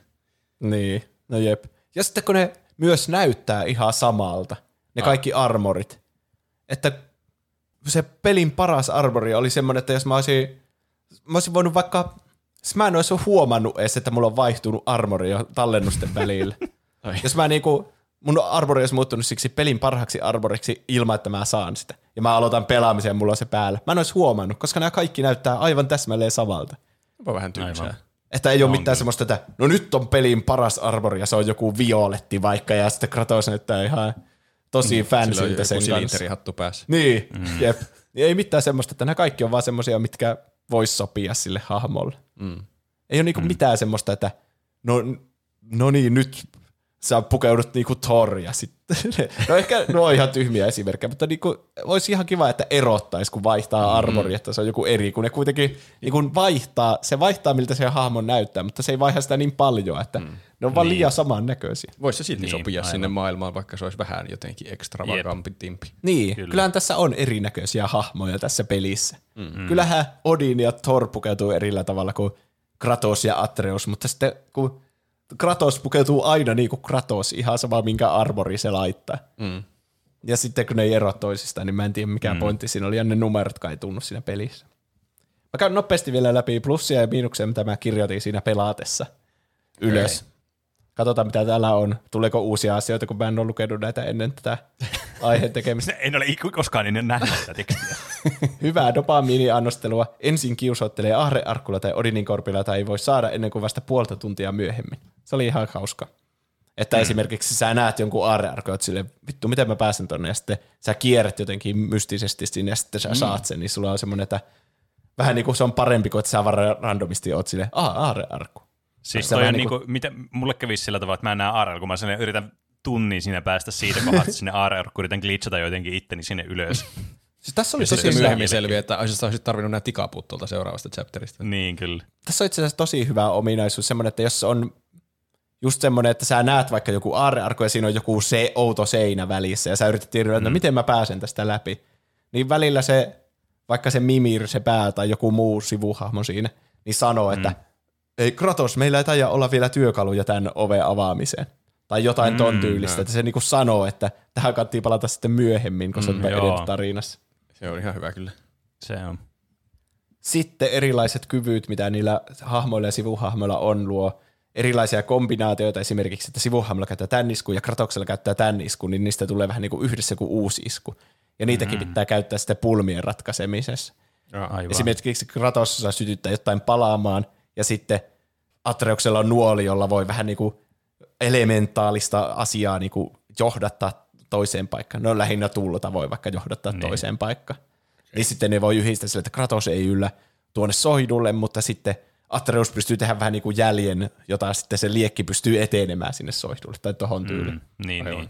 Ja niillä niin kuin jokainen pulma oli vähän niin kuin omanlaisensa niin kuin päättely, että miten, mitä kykyjä mä käytän tähän ja millä tavalla. Aivan. Sitten erilaisia parivaljakkoja syntyy tosiaan, kun on vaikka eri pelattava hahmo ja sitten on jonkun toisen sivuhahmon kanssa. Niin sitten, no monesti ne on niinku kahdestaan aina tekemässä yhtä tehtävää. Ja mulla tuli vähän niin kuin Game of Thrones mieleen, jossa laitetaan kaksi hahmoa, jota sä et tiedä, että ne toimisi yhdessä, niin laitetaan yhteen. Mm-hmm. Niin, ja sitten niiden kemiaa seurataan siinä ja se on tosi viihdyttävää ja niillä löytyy aina jotain yhteneväisyyksiä ja eroavaisuuksia niihin pelin teemoihin liittyen. Kostoon ja siihen, että sulla on perhe, josta sä haluat suole, suo, su, huolehtia. Suolella ja huolehtia. Suolia! Suolia. Se oli.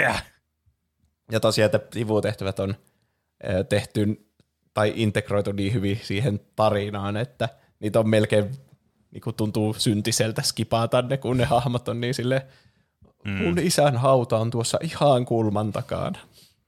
Ei ole vaan semmoinen joku MP, se hei, over here, hei, Niin. over here. Jep. Mutta sitten miinuksia, mitä mä oon listannut. Ö, pelissä eteneminen ainakin siinä päätarinassa ja pulmien ratkominen on ihan todella vaivatonta ja menee aivot narikassa, ettei sua hirveänä haasteta siinä niinku perusetenemisessä. Mm. Että minne pitää mennä ja muuta. Sä vaan meet niinku semmoista lineaarista polkua pitkin, vähän niin kuin raiteilla. Niin. Joskus kirjaimellisestikin menet siellä raiteilla vaan menemään ja katsot vähän niin kuin, jaa, onpas hauska peli, kun tässä tapahtuu näin jänniä asioita, mutta et sä vähän niin kuin tee itse niitä. Ai.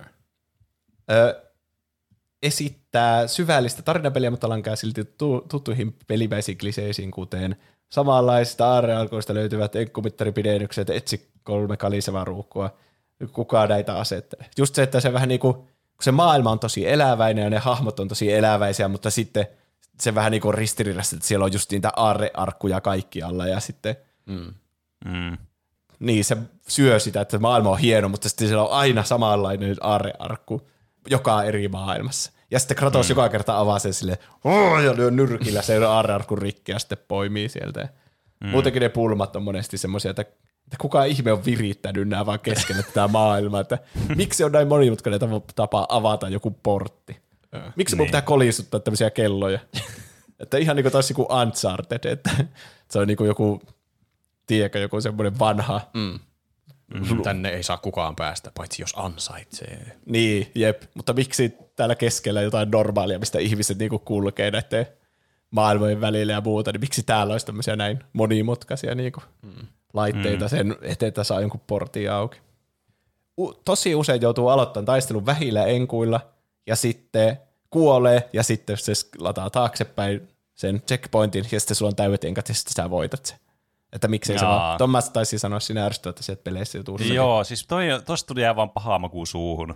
Mm. Et mä ymmärrän sen, että on, niin kun, jos tulee joku autosave, jos on jossain joku feature, joku autosave, ja se tallentaa teko semmoisen kohtaan, että sä kuolet niin kuin nanosekunnin päästä siitä, kun sä lataat sen save. Mm. Niin se on kans ihan yhtä perseestä, ehkä vielä enemmän perseestä, kun se pysäyttää sen pelin kuluun täysin. Mutta toi niinku syö sitten semmoista saavutusta tavallaan tai haastetta siitä pelistä. Jos haluaa niin. Niin. niinku, itse pelästä läpi, niin tuntuu, että no, tämä peli vaan niinku luovutti. Niin, mun mm. mielestä olisi parempi, että se enkkuvalla taisi täyteen, niin susta tuntuisi, että aah, tää oli suunniteltu tälle, että mulla on niinku tämä enkku mm. tätä vihollista vasta ja sitten voittaa sen, niin se tuntuu paremmalta Niin. kuin se, että sä kuolet ja sitten sä voitat sen sen jälkeen. Niin, jep. Ja taistelussa tiesi liian usein, että milloin on jo häviämässä. Esimerkiksi tuota bossia vastaan, mitä mä oon taistellut koko aamu ja yön Niin. niin. tässä, niin, niin, niin melkein tuntuu, että no mun on sama, jos mulla on näin vähän enkkaa tässä vaiheessa, kun sillä on noin paljon enkkaa, niin mun on vaan sama kuolla, kun mä en saa mitenkään enkkaa joo. takaisinkaan. Niin. Mm. On välillä vaikea hahmottaa, mitä pitää tehdä millekin aseella, vähän niin kuin just niihin pulmien ratkomiseen, että mikä niin. on Niin. niin kuin taustaa ja mikä ei. Ja myös jossakin kesken taistelua saattaa tulla joku, että oho, se vihollinen olikin sininen, niin mun olisi pitänyt tajuta käyttää sinistä iskua siihen tai jotain semmoista, ja öö, okei, okay. mm. hyvä tietää. Tässä on automaattitähtäys, joka on liian vetovoimainen joskus, että sä yrität heittää jotain vihollista kirveillä, mutta sitten se automaattitähtäys heittääkö se vähän niin kuin sen sun kursorin jonnekin toiseen suuntaan. Sen voisi laittaa pois päältä, mutta en mä jaksanut. Mm. Ja mä laitoin mieluummin sen tänne miinuksen. Välillä navigointi niissä isoissa kartoissa on vaikeaa. Tässä on siis ihan niin kuin, voisi sanoa melkein open world segmenteiksi joitakin. Ai. Mm. Että kaikki ei ole semmoisia lineaarisia. Joskus sä menet tosi isolle alueelle.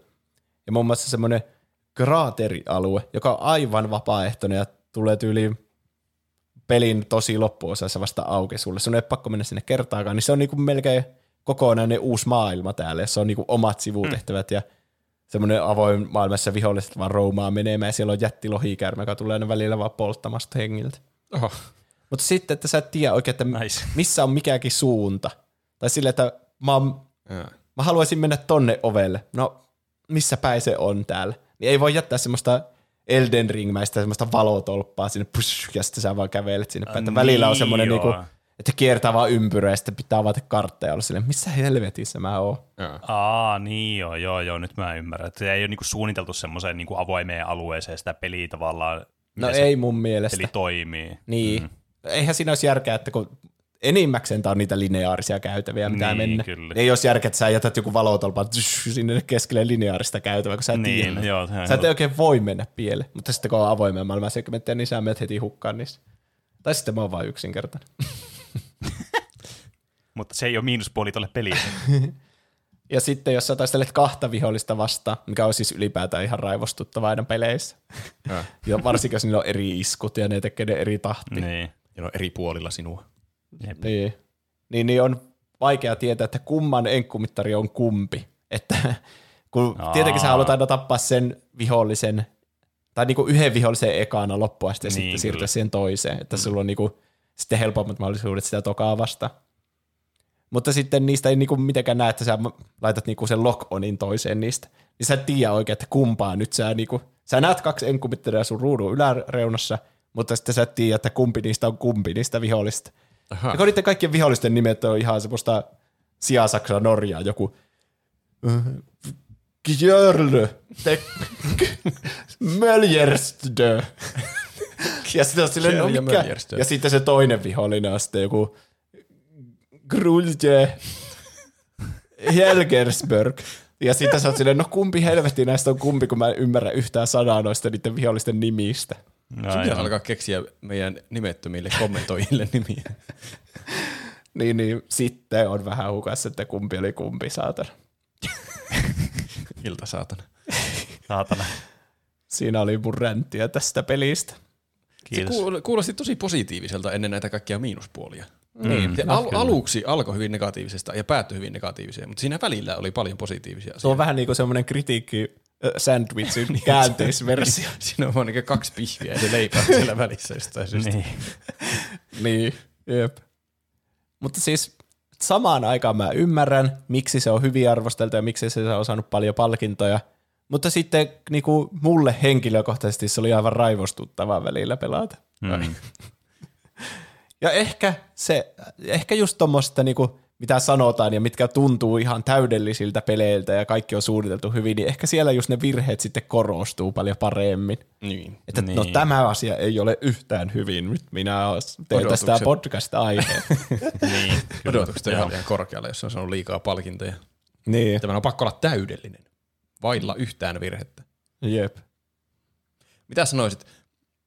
No nämä on kyllä, tämä on ehkä tyhmä kysymys. Varmaan pitää pelata ensin se ensimmäinen ennen kuin tätä alkaisi pelaamaan. Jos Joo, pelata kannattaa pelata se eka. Joo, Joo. se oli helposti vastattu. Jep. Kyllä siinä jonkinlainen recap on siitä ekasta pelistä, mutta tai en mä tiedä, en mäkään muistanut siitä niin hyvin. Siis mähän pelasin sen silloin viisi vuotta sitten. Mm. Et en mäkään muistanut siitä sen enempää kuin se recap, mutta Kumpi oli parempi, se eka vai tämä? tuo on kyllä vaikea kysymys. Hmm. Mm. Niin. Vaikea sanoa. Sen eka mä pelasin kuitenkin niinku ihan sataprosenttisesti Platina Trophylle asti. Mutta silloin Se oli, sä olit vielä siinä mielentilassa, että se on pakko tehdä, pakko tehdä Platina Trophy. mutta myös musta tuntui, että siinä oli vähemmän niinku tekemistä. Mm. Että jotenkin tuntui silleen hallittavalta kokonaisuudelta, mutta sitten tämä tuntuu semmoiselta. Ja se tarina tuntuu etenevän jotenkin nopeammin ja silleen niinku ilman mitään y- jää, semmoisia jäätäviä väliloikkia, jotka ei etene mihinkään. Ja sitten tämä tuntuu, mun on, niin kuin huomasitte, niin mun on vaikea yrittää sanoa, että mikä tämän pelin tarina on. Niin kuin ekassa mm. pelissä sun pitää mennä tuonne vuorelle ja viedä nämä tuhkat sinne. Sitten tässä pelissä silleen, öö, no tuo hahmo haluaa tehdä tuota ja tuo hahmo haluaa tehdä tuota ja sitten tuo Niin. ennustus on, johtaa siihen, että mm. Odin pitää joskus tappaa tai jotain semmoista. Niin. Joo. Ja sitten niin kuin se vaihtelee vähän niin kuin se hahmojenkin suunta ja motivaatiot ja kaikki tässä koko ajan. Niin, Mm.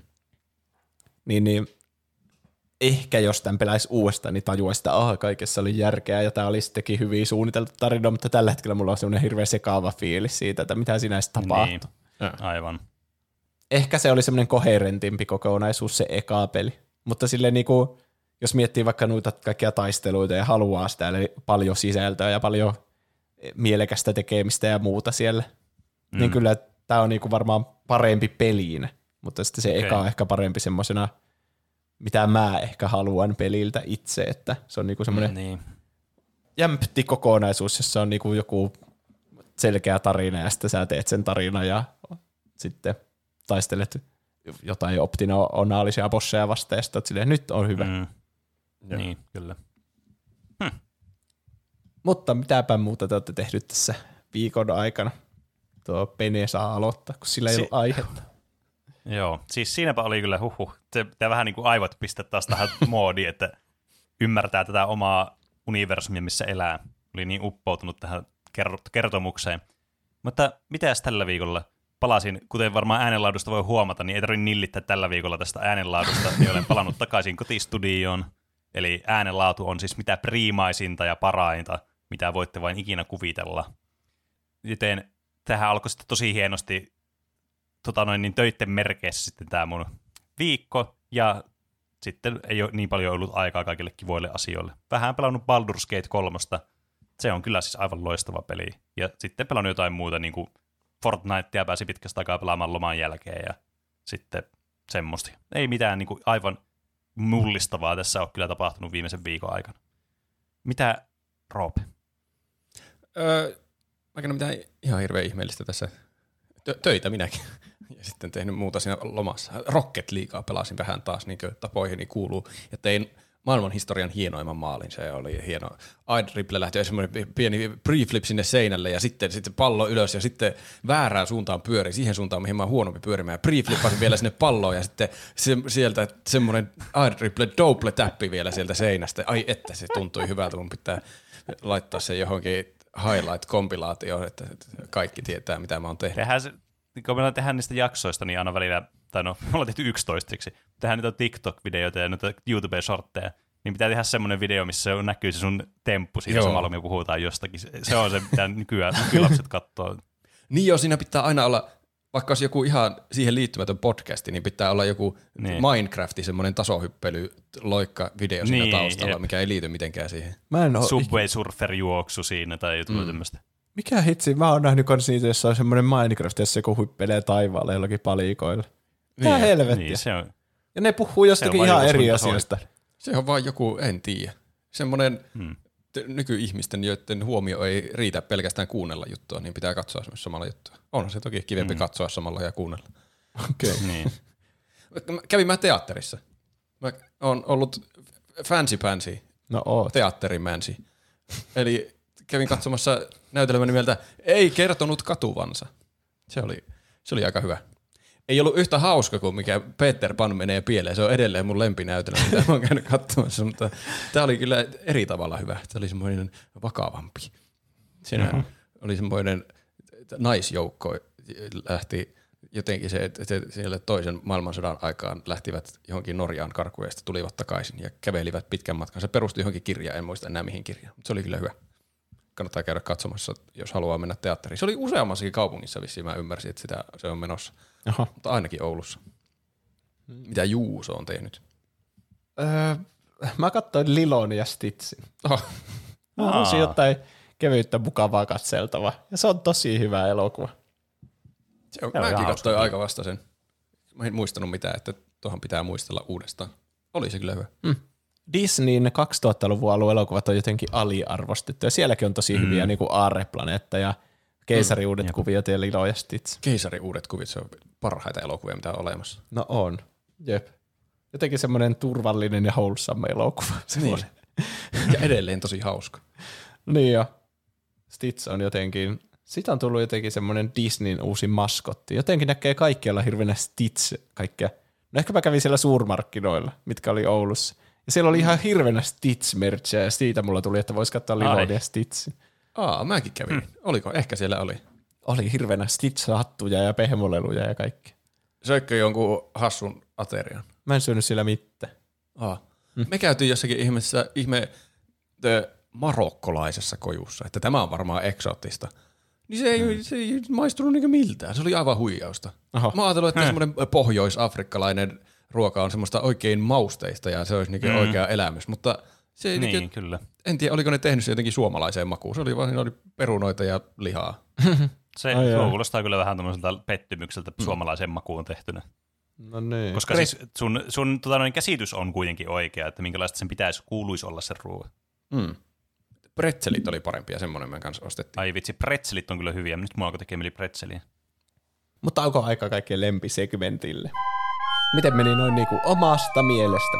Meillähän voi laittaa kysymyksiä, kommentteja, aiheehdotuksia, meemejä, ihan mitä haluaa meidän lukevan täällä podcastissa ääneen. Meidät tavoittaa Instagramista ja Twitteristä nimellä Tuplahyppy. sekä sähköpostiosoitteesta, joka on Podcast at tuplahyppy.fi.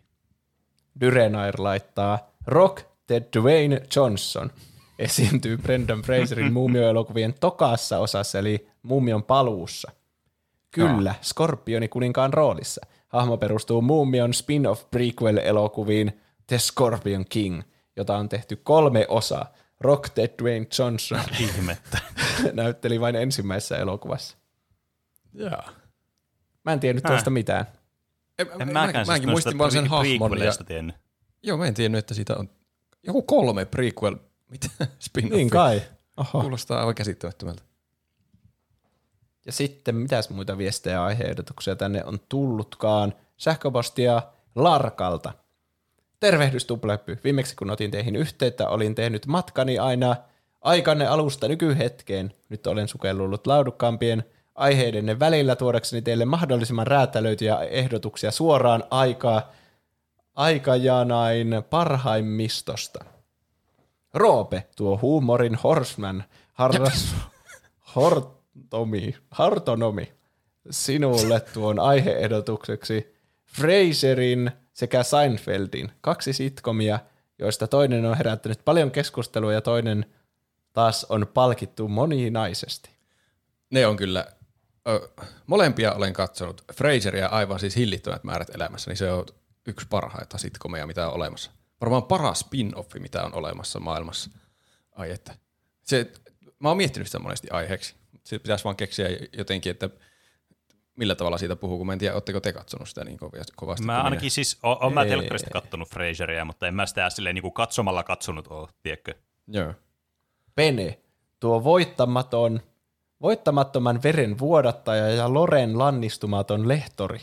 Sinulle tuon aiheehdotuksiksi sielujen palkintopallin kaksi tärkeää jäsentä Dark Souls 3 ja Bloodborne, varsinkin Bloodborne. Mm. Kyllä, se aika kyllä koittaa Bloodborne jaksolle ja ehkä Dark Souls 3 jaksollekin, jos mä keksin, mitä, miten mä jatkan tätä Dark Soulsista puhumista. Ja vielä Juuso, tuo tarinoiden taipumaton tulkitsija sekä taatun laadun tinkimätön tarkkailija. Sinulle tuon yksin nautittavista kokemuksista muutaman kirkkaan tähden ehdotuksiksi. Marvel, Spider-Man, Nier Automata sekä Infamous-sarja. Spider-Man 2 on pian täällä. Mä en ole pelannut sitä ensimmäistä Spider-Man Hmm. Pleikka nelosen peliä. Mäkään en oo. Mä oon miettinyt niitä, että ne vois olla hauskoja, kun ne on kuulemma hyviä pelejä. Mm. Ja mä oon miettinyt mm. Pleikkari Vitoselle jotakin pelattavaa. Et, mutta mun pitäisi se ensimmäinen pelata ensin, ennen kuin mä pystyisin sitä jatko-osaa pelaamaan. Se on aina ongelma mulla näissä, kun mä haluaisin pelata jotakin tuommoista uutta, uuttukaista peliä, niin sitten pitää mm. pelata aiempi osa, että tietää, mitä siinä tapahtuu. Niin. Se on joo, ollut pelilistalla kyllä, mutta en ole saanut aikaiseksi. Ehkä nyt sitten, sitten kun on aikaa taas. Hirveänä pelejä.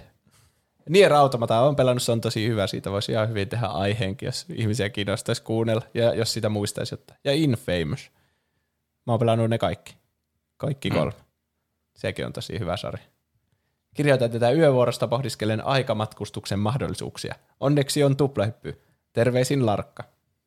Kiitos. Kiitos. Kiitos. Se oli hauska viesti ja oli, räätälöityjä ehdotuksia. Kyllä. Ja meille uusia titteleitä. Kyllä. Sitten tuli sähköpostia Joonas Niemiseltä. Se oli jälleen kuunnellut 20 tuplahyppyjaksoa ja kommentoinut niitä Ah. jokaista. Kuten perinteeseen kuuluu. Niin. Otin leikkeen tästä sähköpostin alusta, jossa oli erittäin kiinnostavaa tietoa Coca-Colasta. Okei. Okay. Tiesittekö, että sillä on syy, miksi esim. Coca-Cola maistuu paremmalta lasipullosta kuin vaikkapa tölkistä, liittyy jakson 60 loppuränttiin. Mä en muista yhtään, mitä on puhuttu jaksossa 60, mutta mä veikkaan, että se liittyy siihen, että mun mielestä Coca-Cola maistuu paremmalta lasipullosta kuin tölkistä. Ja Niin.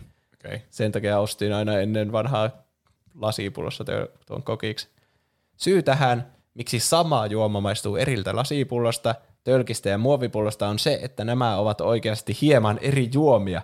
Oh my god, juomateollisuus on valehdellut meille. No on kyllä. Hmm. Miksi näin? Koska jos laittaa tätä normaalia lasipullon Coca-Colaa tölkin sisälle, niin tämä juoma alkaa reagoimaan kemiallisesti tölkin sisäpinnan kanssa ja tällä on negatiivisia vaikutuksia sekä makuun ja mahdollisesti jopa terveyteen. Siksi tölkkejä on tehty, tölkkejä varten tehty juoma on koostumukseltaan hieman erilainen, että tätä kyseistä kemiallista reaktiota ei tapahtuisi. Tästä syystä maistuu myös hieman erilaiselta.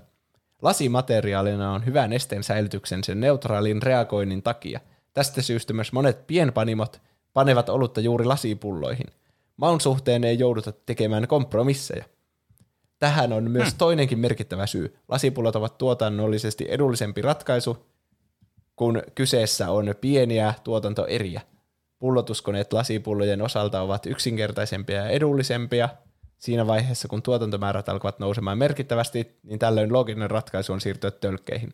Tölkkikoneet on iso investointi ja näiden operoiminenkin on kalliimpaa verrattuna lasipullojen koneisiin. Kun pienpanimon oluelle on vai oikeasti kova kysyntä, voidaan suurempi voitto saada aikaiseksi tölkeillä, koska näitä voidaan valmistaa nopeammin ja lo- logistisesti kuljettaa enemmän juomaa. Mutta jos kysyntä on pientä, on lasipullot parempi valinta. Se oli kyllä mielenkiintoista tietoa. Uskon kaiken tarkistamatta yhtäkään fatka, fa, fat, Mäkin uskon, fatkaa. Näin. Sama. Kuulosti erittäin järkevältä. Mm. Hmm. Kiintoisaa. Ja sitten aiheehdotuksia meille tulee joka viikko. Kaikista noista kanavista kannattiin mennä sinne seuraavaan ja laittaa aiheehdotuksia sieltä. Muun muassa Artsikin laittoi aiheehdotuksen Winnie the Pooh, Blood and Honey. se voisi olla kyllä jännä mielestäni kokemus. joskus puhuttu tuosta niinku, siitä konseptista, että on Nallepu, mm. Tietynlainen mm. kauhuelokuva. Joo. Onko Mutta- se jostain nähtävillä sitten tuo? En tiedä. Ehkä. Mm. Pitäisi selvittää. Siinä olisi varmaan paskaa leffaa ellei jopa mahtava leffa Ei voi tietää. Niin. Tai mm. sitten pahimmassa tapauksessa paska vaan, niin. mutta ei voi tietää. Meitä voi tukea tosiaan Patreonissa. Kyllä. Patreonissa voi tukea meitä laittamalla rahaa ja lahjoituksia. Ja te saatte siitä hi- hyvästä, te, te saatte siitä hyvästä sitten kuunnella meidän pre-showta, jota me tänäänkin nauhoitettiin, jossa puhuttiin mielenkiintoista aiheista, kuten ö, ilmakitarasta ja mitä hirvittävyyksiä puhuttiin, r- tai mitä Roope ajatteli, jotain ikäviä juttuja, en minä edes muista enää.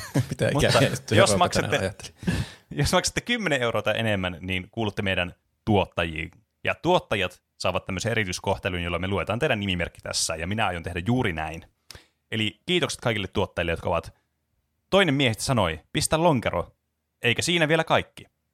Katsokaa Stargate, Mr. Arctic 197, Emppu, Suuri Pieru, Huldanen, hissin juuttunut tuplahypyn rahoissa uiva ja naamavaippaa käyttävä jumalasta seuraava Mr. Ukko, suuri suurempi seuraava tuo Saiman Norppa, Kas, Petsku, 6V Simona, Helena, Nahka Sikari, Enemi Maaria, Styrre, Moussi, Tumppitsone, Larso, Massiivinen Pökäle, Keetor, Emi Barbie, Peruna Kiisseli.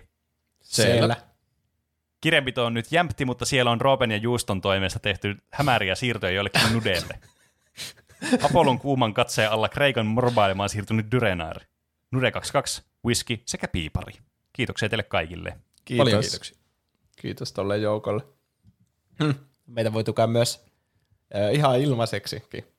Jos laittaa iTunesissa Spoti- Spotifyssa hyviä arvosteluita, ihan missä tahansa kuuntelee podcastia. Varmaan niissä joissakin on jotain tähtiä arvosteluita, jotka jotenkin auttaa meitä. Eiköhän. Kyllä. Tai sitten varmemmin vaan suosittelemalla jollekin sun oikea elämän kaverille.